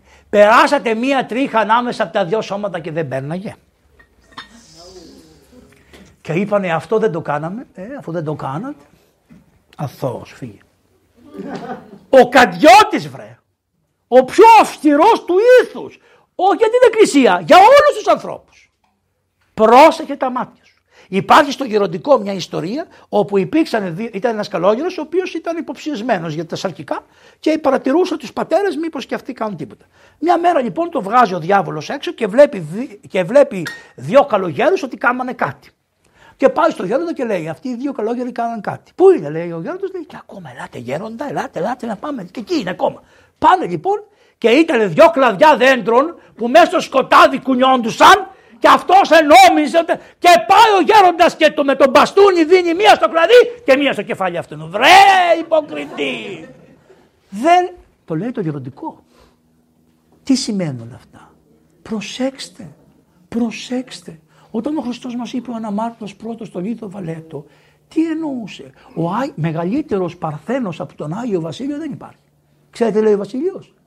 Και με γυναίκα δεν πήγα και παρθένος δεν είναι. Έτσι λέει ο Μέγας Βασίλειος. Τι σημαίνει; Μα ο νους μας είναι βρωμερός και πολλές φορές προβάλλει ο νους μας πράγματα και ειδονίζεται με τα αυτιά να ακούει πράγματα. Προσέξτε χριστιανοί μου. Είμαστε χριστιανοί.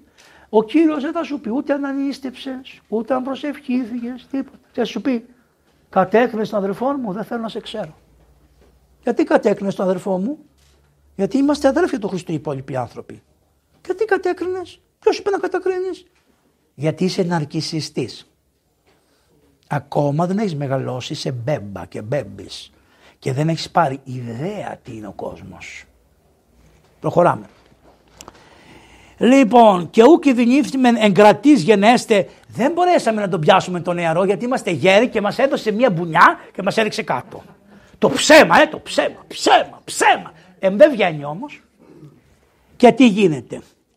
Και επιρωτώμεν Ταύτα μαρτυρούμεν και επίστευσεν εις αυτούς η συναγωγή ως πρεσβυτέρης του λαού και κριτές και κατέκριναν αυτήν από θανήν. Αποφάσισε λοιπόν ο δημοκρατικά μαζεμένος λαός και πίστεψε τους γέρους χωρίς ανάκριση και αποφάσισε να τη σκοτώσουν.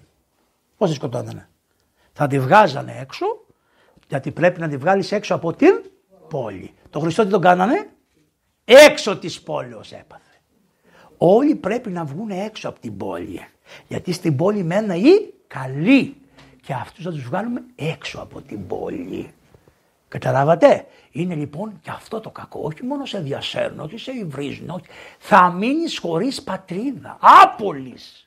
Είναι η χαρά τους. Να μείνεις άπολης. Μανώλη, εσύ είσαι; Δεν σε βλέπω. Είναι και η γυναίκα σου; Το μωρό που είναι; Μπράβο να το πάτε στο σπίτι το μωρό, τώρα θα πάμε στο σπίτι όλοι πάρω το μωρό στο και θα πω το σαραντίζω θα τους πω. Να το μωρό το σαραντίζω. Για να λένε πάρει λεφτά ο Παπαβαγγέλης και σαραντίζει τα μωρά του κόσμου έξω. Λοιπόν, επίστευσαν, άρα τι κάνανε, αποφασίσανε να την σκοτώσουμε. Και είπε η Σωσάνα, ο Θεός ο αιώνιος, ο των κρυπτών γνώστης, εσύ που ξέρεις τα κρυφά ο ειδός τα πάντα πριν γενέσεως αυτόν. Σε ξέρει ο Θεός μάτια μου προτού να γεννηθείς τι κουμάσι είσαι. Γιατί βάζει αυτούς τους πρωθυπουργούς της χώρας, ξέρετε; Ρώτησε μια φορά ο προφήτης Θεέ μου. Λένε γιατί έβαλες αυτόν για βασιλιά το Σαούλ; Και είπε ο Θεός έψαχνα να βρω χειρότερο και δεν έβρισκα.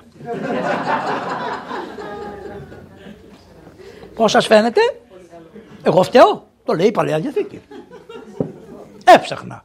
Αυτό σας πρέπει. Κατά πως είστε, αυτό σας πρέπει. Μια χαρά είσαστε. Και να είναι καλά οι άνθρωποι, μην πάθουν τίποτα γιατί θα έρθει χειρότερος από αυτούς. Λοιπόν, ο ειδός τα πάντα πριν γενέσεως Σύ επίστασε ότι ψευδοί μου καταμαρτυρήσανε και ειδού αποθνίσκω μη ποιήσας αμηδέν ονούτι επονηρεύσαντο κατ' μου. Να Κύριε θα πεθάνω και εσύ ξέρεις ότι εγώ δεν έχω κάνει τίποτα από αυτά που λένε αυτοί. Και εισήκουσε ο Θεός της φωνής της. Και τι κάνει; Στέλνει λέει το πνεύμα του Άγιον. Ακούστε λέξη στέλνει το πνεύμα του Άγιον σε ποιον; Να πάει στον Δανιήλ τον προφήτη. Πόσο ήτανε βρε; 18 χρονών παιδί. Μικρός ήτανε. 18 χρόνια ήταν πολύ όμορφος, ψηλός, πανέμορφος. Πώς έχουμε εμείς τον Ερμήτη Πραξιτέλη, έτσι ήτανε. Αφού τον επιθυμούσε ο Θεός τόσο, γι' αυτό λέγεται ανήρ επιθυμιών, πιανού, του Θεού.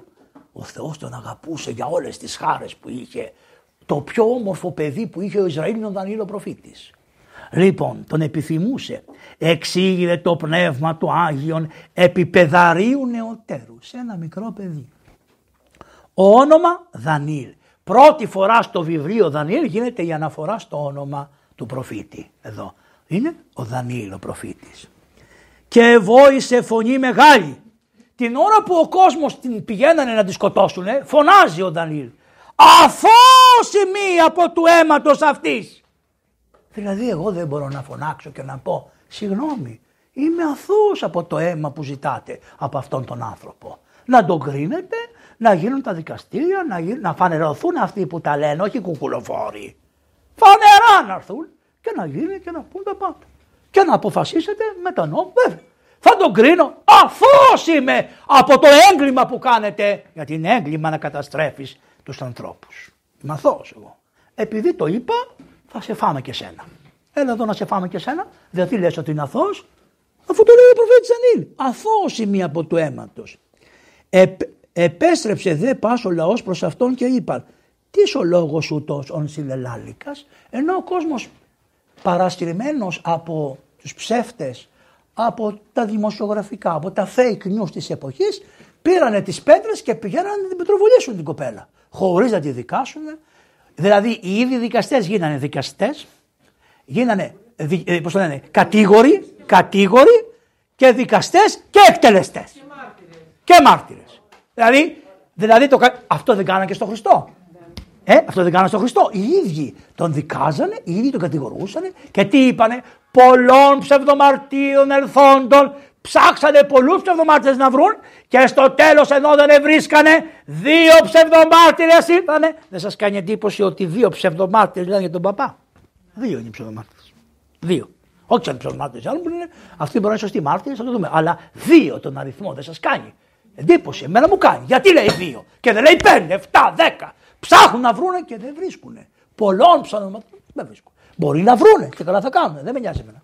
Εγώ σας λέω για αυτούς τους ψευδομάρτυρες, τους δύο, δύο οι, οι, αυτοί οι δικαστές, δύο στο Χριστό ψευδομάρτυρες.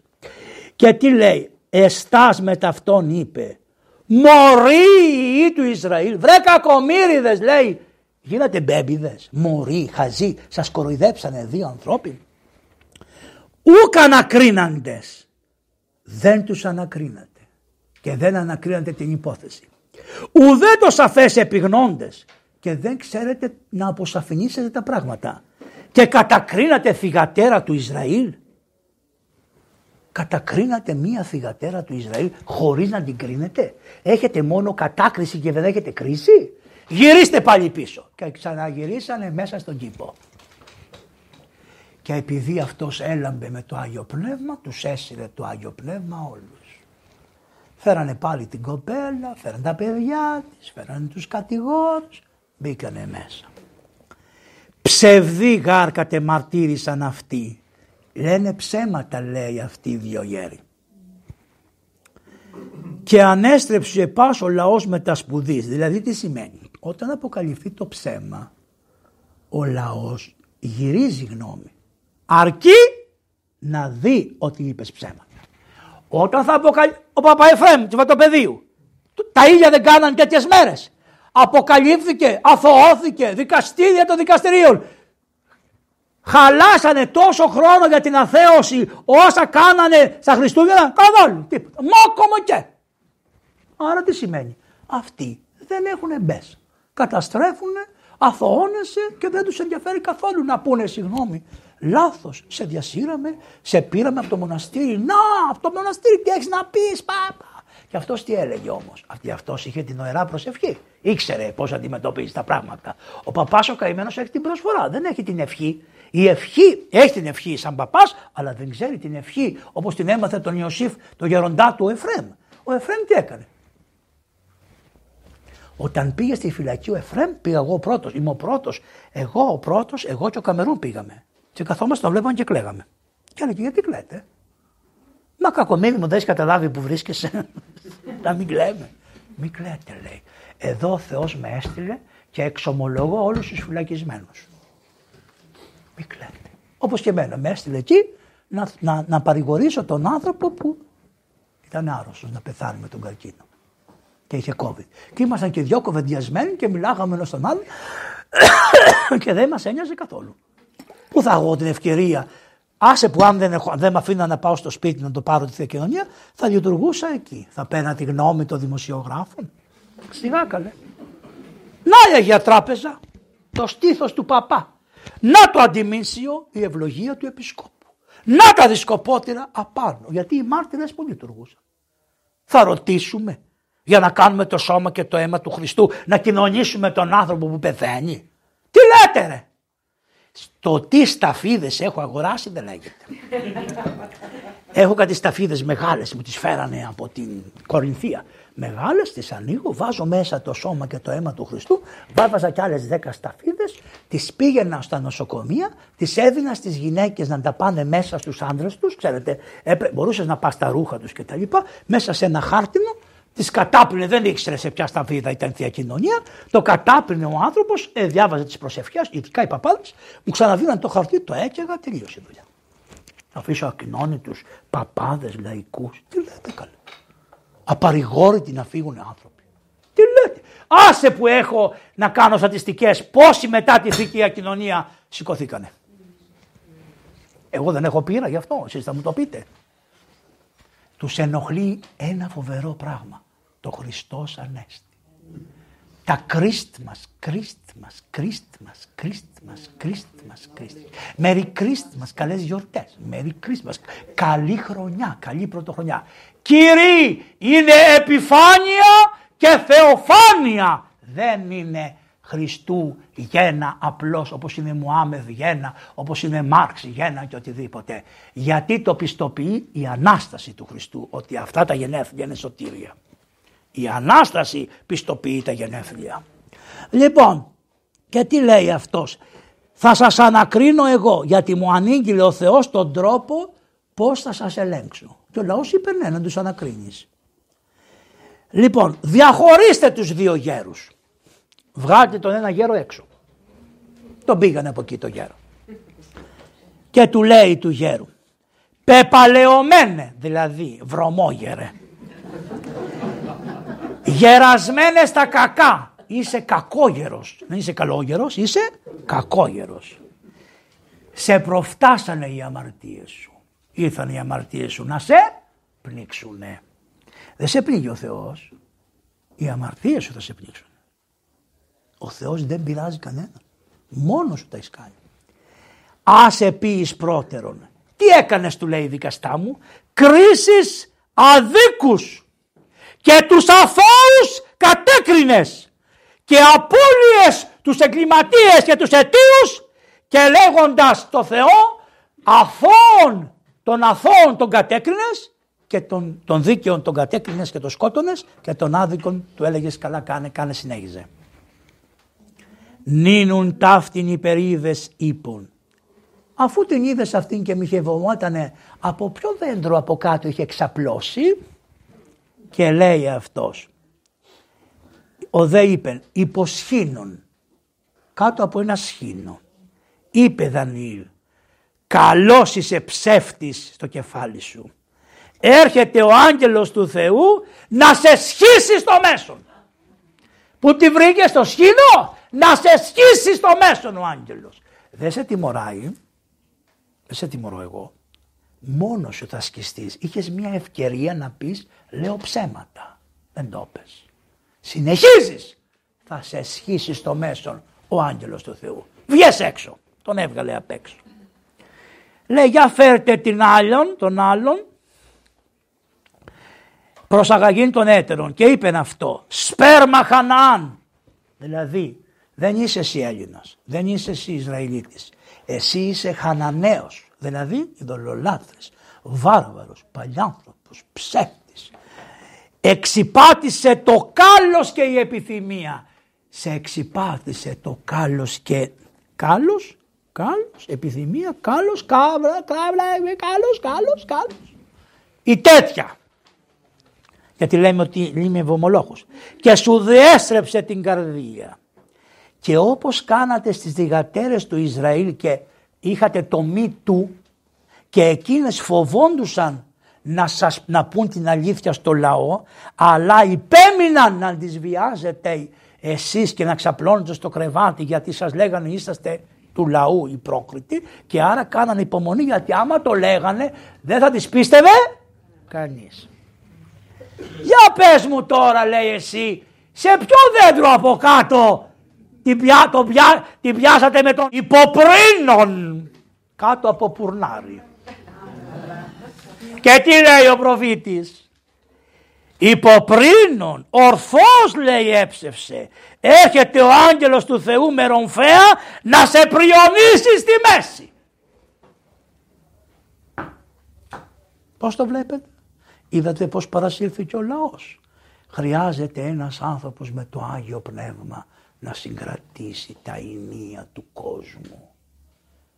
Σε μισό λεπτό τα γύρισε τούμπα ο φωτισμένος 18χρονος ή και 16χρονος.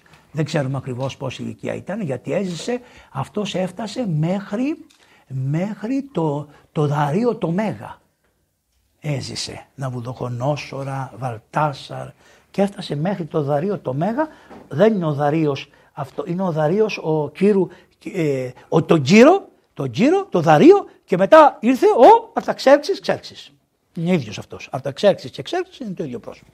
Λοιπόν, δεν έζησε στην εποχή του Ξέρξη, έχει κοιμηθεί. Λοιπόν, βλέπετε, όπως, όπως οι λαοί, όπως η ιστορία έχουμε εμείς στη δικιά μας, έχουν και άλλες ιστορίες.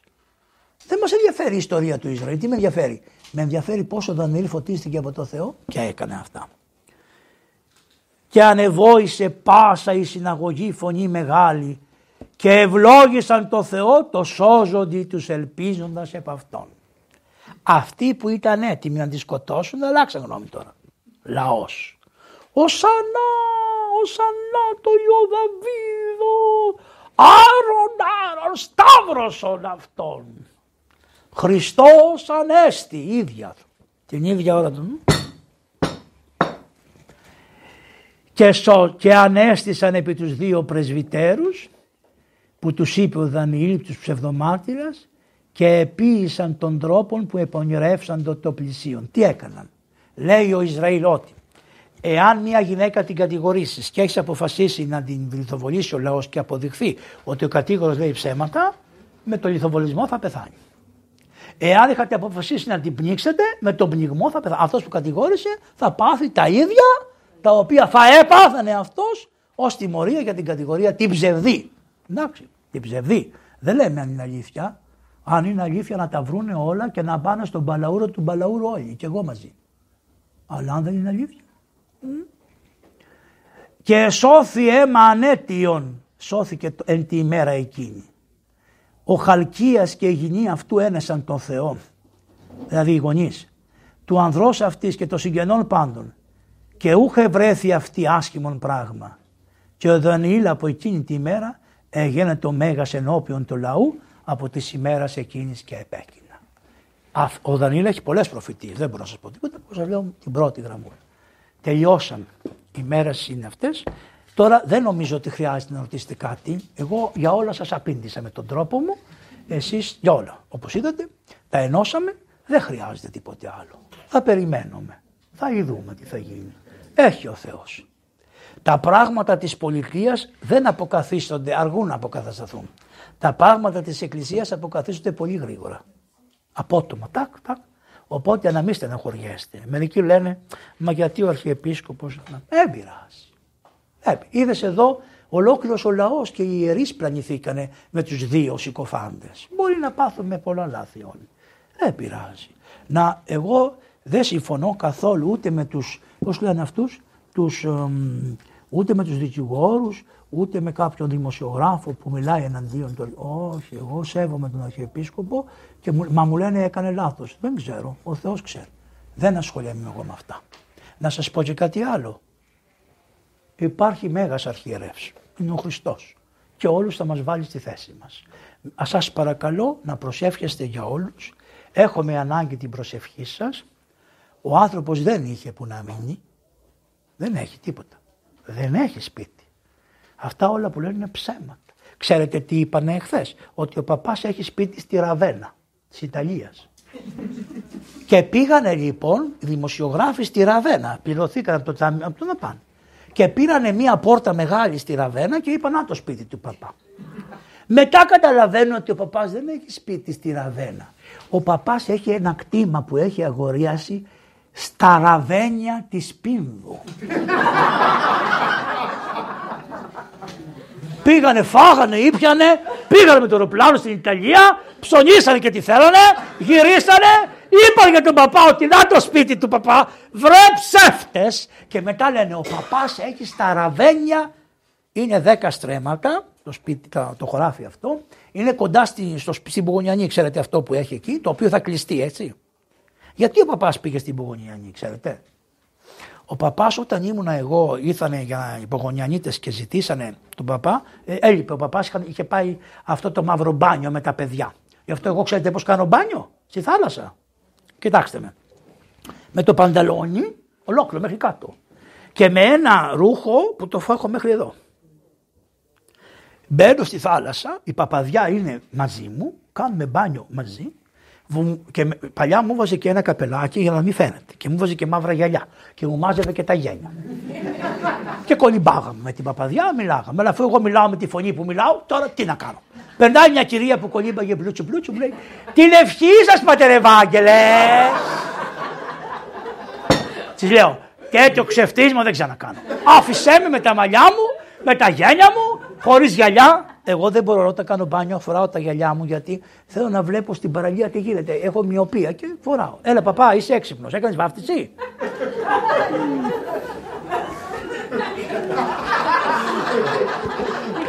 Όχι, αυτό είναι δώρο. Θα πούνε ο Παπαβαγγέλης τρώει, ζει από τις σοκολάτες, από τα τέτοια. Δεν έχεις δικαίωμα να πάρεις τέτοιο. Όχι. Αν εγώ τώρα πάω ένα ταξί και μπω στο ταξιτζί και ο ταξιτζής μιλάμε και μιλάμε, αρχίζει ο ταξιτζής. Εσεί παπάδες, μας παυτίζεις, παίρνετε. Ναι, ναι, εγώ μιλάω, μιλάω. Και μια μέρα το είπα στον ταξιτζή, του λέω πάω να φύγω, του δίνω ένα δεκάρικο. Πουρμπουάρ. Ευχαριστώ πάρα πολύ, μου λέει. Πάω να βγω, λέω φέρω το δεκάρικο πίσω. μου λέει δεν μου το δώσετε πουρμπουάρ. Σας το έδωσα, του λέω, αλλά τόσο ώρα βρίζατε τους παπάδες που τους δίνετε ένα πουρμπουάρ σε ένα γάμο, σε μια βάφτιση. Εγώ δεν συμφωνώ να δίνετε, αλλά εσένα σ' αρέσει όμως. με κοίταζε μου. Βρε ανόητε, αφού είμαι πελάτης. Δεν ξέρεις ούτε τον πελάτη να χειριστείς. Βρε ανόητε. Μπορώ να σου δίνω και κοστάρικο. Το πήγε στο δεκάρικο, το χάσει και αυτό. Πάω να φύγω και όπως κλείνω την πόρτα, ε, αφήνω το ράσο μου, ξέρεις, έκλεισα την πόρτα και έπιασε το ράσο μου, το έπιασε η πόρτα. Και δεν μπορούσε να φύγει. Μου λέει Πάτερ το ράσο σας. Τώρα με είπε Πάτερ. Του λέω άνοιξε το παράθυρο να σου δώσω 15. Και δεν, εγώ αν μου το έλεγες θα μου λέει Φύγε από ρε! Ευχαριστώ, Πάτερ, ευχαριστώ. και καλά κάνει ο άνθρωπος. Εγώ όμως, άμα πάρει αυτός 10-15 οι 10 πεντάρια εκείνη τη μέρα είναι 50 ευρώ. 50 ευρώ επί 30 μέρες πόσο κάνουν, παιδιά μου; Και άμα κάνεις τα χρόνια. Α, εσύ έχεις δικαίωμα να παίρνεις μπουρμπουάρ, ε. Και τον παπά του απαγορεύεις να τρώει στο φαγητό που μαγείρευε. Γι' αυτό κάτι συμβαίνει. Να είστε έξυπνοι. Θα λέτε μέσα σας κάτι συμβαίνει. Και έχουν πολεμάνε την εκκλησία πια. Αρχίσανε και αυτό τον πόλεμο. Και θα σας πω, ναι θα σας πω ότι θα συμβεί. Θα σας πω. Μετρήθηκαν οι ψήφοι της εκκλησίας και είναι ένα εκατομμύριο. Δηλαδή συναισθηματικά η εκκλησία επηρεάζει περίπου ένα εκατομμύριο ανθρώπους. Ό,τι και να γίνει. Και τι λένε; Επειδή μπορεί να χρειαστεί να συμβασιλεύσουμε, να έχουμε και το εκατομμυριάκι της εκκλησίας που συνενεί και τότε θα ειδείτε τα σημεία και τα τέρατα στη χώρα. Προσευχηθείτε βαθιά να μας ελεήσει ο Θεός. Να μην η γενιά μας να μην παραδώσει τη χώρα μικρότερη από ό,τι την παραλάβαμε από τους πατέρες μας. Το καταλάβατε; Σας στρέφουνε το μυαλό αλλού και αλλού που λέει είναι η ουσία του πράγματος. Γι' αυτό σας λέω μπορεί και να με μια μέρα εγώ θα με κυδεύσουν στα Άγια Νήπια. Θα έρθείτε όλοι να με σηκώνετε ο λαός. Δεν θέλω εγώ ότι παπάδες δεσπο... Κανέ, ούτε σε δεν θέλω. Γιατί αυτός είναι καλός άνθρωπος, αλλά είναι μετρημένος. Εγώ δεν θέλω μετρημένο, εγώ τους τρελούς. Όλοι οι τρελοί με πατέντα θα έρθετε να σηκώνετε, πείτε πέρα. Ο Παπαβαγγέλης είναι δικός μας, θα τον πάμε εμείς στο τρελοκομείο, τον τρελό παπά. Τον αγαπάω, γιατί αυτός είδες τι είπε; Είπε και κάτι άλλο, ότι απορώ λέει πώς με... Όχι να μην απορείς καθόλου παπά μου. Να μην απορείς για τίποτα. Εμείς έχουμε υποχρέωση να καλλιεργούμε στο λαό την αγάπη στο Θεό και στους νόμους του Ευαγγελίου και στην πατρίδα. Στην πατρίδα. Δεν θέλουν τον εθνικό ύμνο μόνο τον ανακρούν άμα δείτε.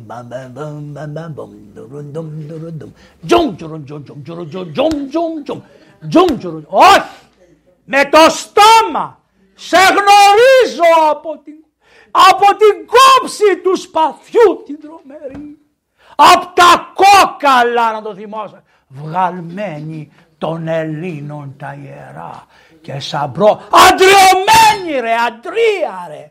Αντρία, γυναίκες, άντρες, αντρία και σαμπρότια, αντριωμένη, χαίρε, ο χαίρε, ελευθεριά, δες του τη χαρίζω, δες του την πουλώ, την έχω στην καρδιά μου και την αγαπώ. Αυτά είναι. Ορίστε και το νερό. Ευλογημένη. Ξέρετε, λένε θεατράνθρωπος ο πατήρ Ευάγγελος. Με βγάλανε ότι είμαι του θεάτρου. Βέβαια, γιατί όταν ήμουν 6 χρονών μου παίζανε, έπαιζα καραγκιόζι. Μπαμπάκο, βρε κολλητήρι. Μπαμπάκο τι θα φάμε σήμερα, ό,τι πέμψει η Παναγία έλεγε ο γέρος. Έτσι μάθαινα εγώ. Και μετά ερχόταν ο Μπραμπαγιώργος. Ωρε μανούλα θα σου φαλουκόψω. Ε αυτό, εγώ είμαι ο καραγκιόζης σας. Και σαν καραγκιόζης παίζω. Και τα λέω, καταλαβαίνετε τα νοήματα εσείς. Και κάνω τον καραγκιόζη. Ας με κλείσουν στο ψυχιατρίο. Μήπως αυτό τι είναι; Τι είναι αυτό; Αυτό είναι. Αυτό είναι που βάζανε και στους τρελούς. Μόνος στους αυτούς τους βάζαν άσπρο. Εμένα μου το έχουν μαύρο. Σιγά το πρόβλημα. Ευχαριστώ πάρα πολύ τον πατέρα Κωνσταντίνο. Σας καταλάβατε το πράγμα πώς είναι. Είστε έξυπνοι άνθρωποι. Απλωθείτε στους χώρους σας με πολλή ευγένεια, με πολλή αρχοντιά. Δεν χρειάζεται να υπερασπίσεις τον παπά αυτό, θα τον αναλάβει ο Χριστός. Και τον έχουν αναλάβει και πάρα πολλοί καλοί δικηγόροι και άνθρωποι. Και ο παπάς δεν έχει ευλογία από έναν Άγιο Επίσκοπο να μιλήσει. Κάνει υπακοή στον Επίσκοπο που τον εξομολογεί και είπε δεν θα μιλήσεις. Θα φανερωθεί την ώρα που πρέπει. Λέει ο παπάς να βγω να πω δύο κουβέντες στους ανθρώπους ότι δεν σας πρόδωσα. Όχι του λέω.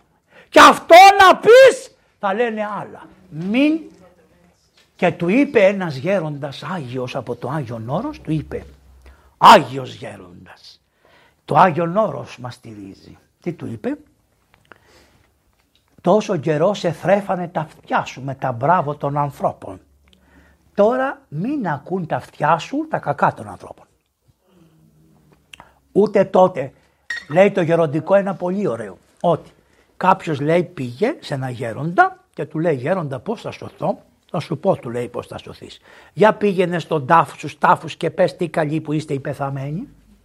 Πήγε αυτός και είπε Μπράβο πεθαμένοι, μπράβο πρωθυπουργοί, μπράβο βασιλείς, μπράβο πατέρα, μπράβο μητέρα, μπράβο. Πάει στο γέροντα. Του λέει ο γέροντας, τι σου απαντήσανε; Τίποτα. Πήγαινε και βρεις τους. Μα πώς του, πήγαινε και βρεις τους. Είστε το Μάρια, μπράβο, το είσαι εκείνο, έκανες αυτό, πήγες με τους Γερμανούς, έκανες εκείνο, έκανες το άλλο, αυτά όλα. Πήγε, θα λέει. Λέει τι σου απαντήσανε, λέει τίποτα. Άμα δεν γίνεις έτσι, δεν γίνεσαι καλό ή σωστός. Αυτό είναι ο χριστιανός. Δεν θα λέτε τίποτα. Προσευχή. Προσευχή. Δεν θα μαλώνετε με κανένα. Μόλις δείτε κάποιον να λέει κάτι, θα μιλάτε καθόλου εσείς. Θα λέτε δόξα ο Θεός. Όπως εγώ τώρα που θα πάω και θα είναι δημοσιογράφοι από πίσω, παιδιά μου καλά. Τόσες ώρες σας έχω στήσει εδώ πέρα. πω, πω, πω, πω. Θα δείτε την ομιλία μου και λέω για εσά, τουλάχιστον θα σας κάνω, σε όλο τον κόσμο θα σας κάνω βιράλ. Διευχών να πούμε κάτι χριστουγεννιάτικο, να πούμε «Η Παρθένος σήμερον τον προαιώνιον λόγος εν σπηλαίο έρχεται από τεκεί». Δεν μπορείς να το πεις. Χω Οικουμένη ακούτιστήσα δόξα σου με τα αγγέλων και των ποιμένων. Θέντα εποφήνε παιδιώνε τον προαιώνων Θεό. Καλά Χριστούγεννα. Επίσης να ξέρετε κάτι. Αφού το έργο αυτό έκλεισε για σας, έκλεισε αυτό το έργο. Ω εκκλησιαστικό έργο έκλεισε. Το έχουν πάρει άνθρωποι που το πρώτο πράγμα που είπαν είναι να βγουν εικόνες, να καταργηθεί η νηστεία της Τάρτης και Παρασκευής κτλ. Άρα έκλεισε. Εσείς όμως πάντοτε μη στερήσετε την ελεημοσύνη στους ναούς δηλαδή στα φιλόπτωχα ταμεία των ενωριών σας και σε ιερείς που γνωρίζετε ότι κάνουν ένα έργο αυτό, μην πικραφείτε και πείτε δεν θα βοηθάμε το έργο για τους φτωχούς. Άλλο αυτό. Θα κάνετε αυτό που νομίζετε και κυρίως στις ενορίε σας. Σας ευχαριστώ πάρα Δεν θα σας χαιρετήσω γιατί είμαι πάρα πολύ κουρασμένος και έχω κι άλλη ομιλία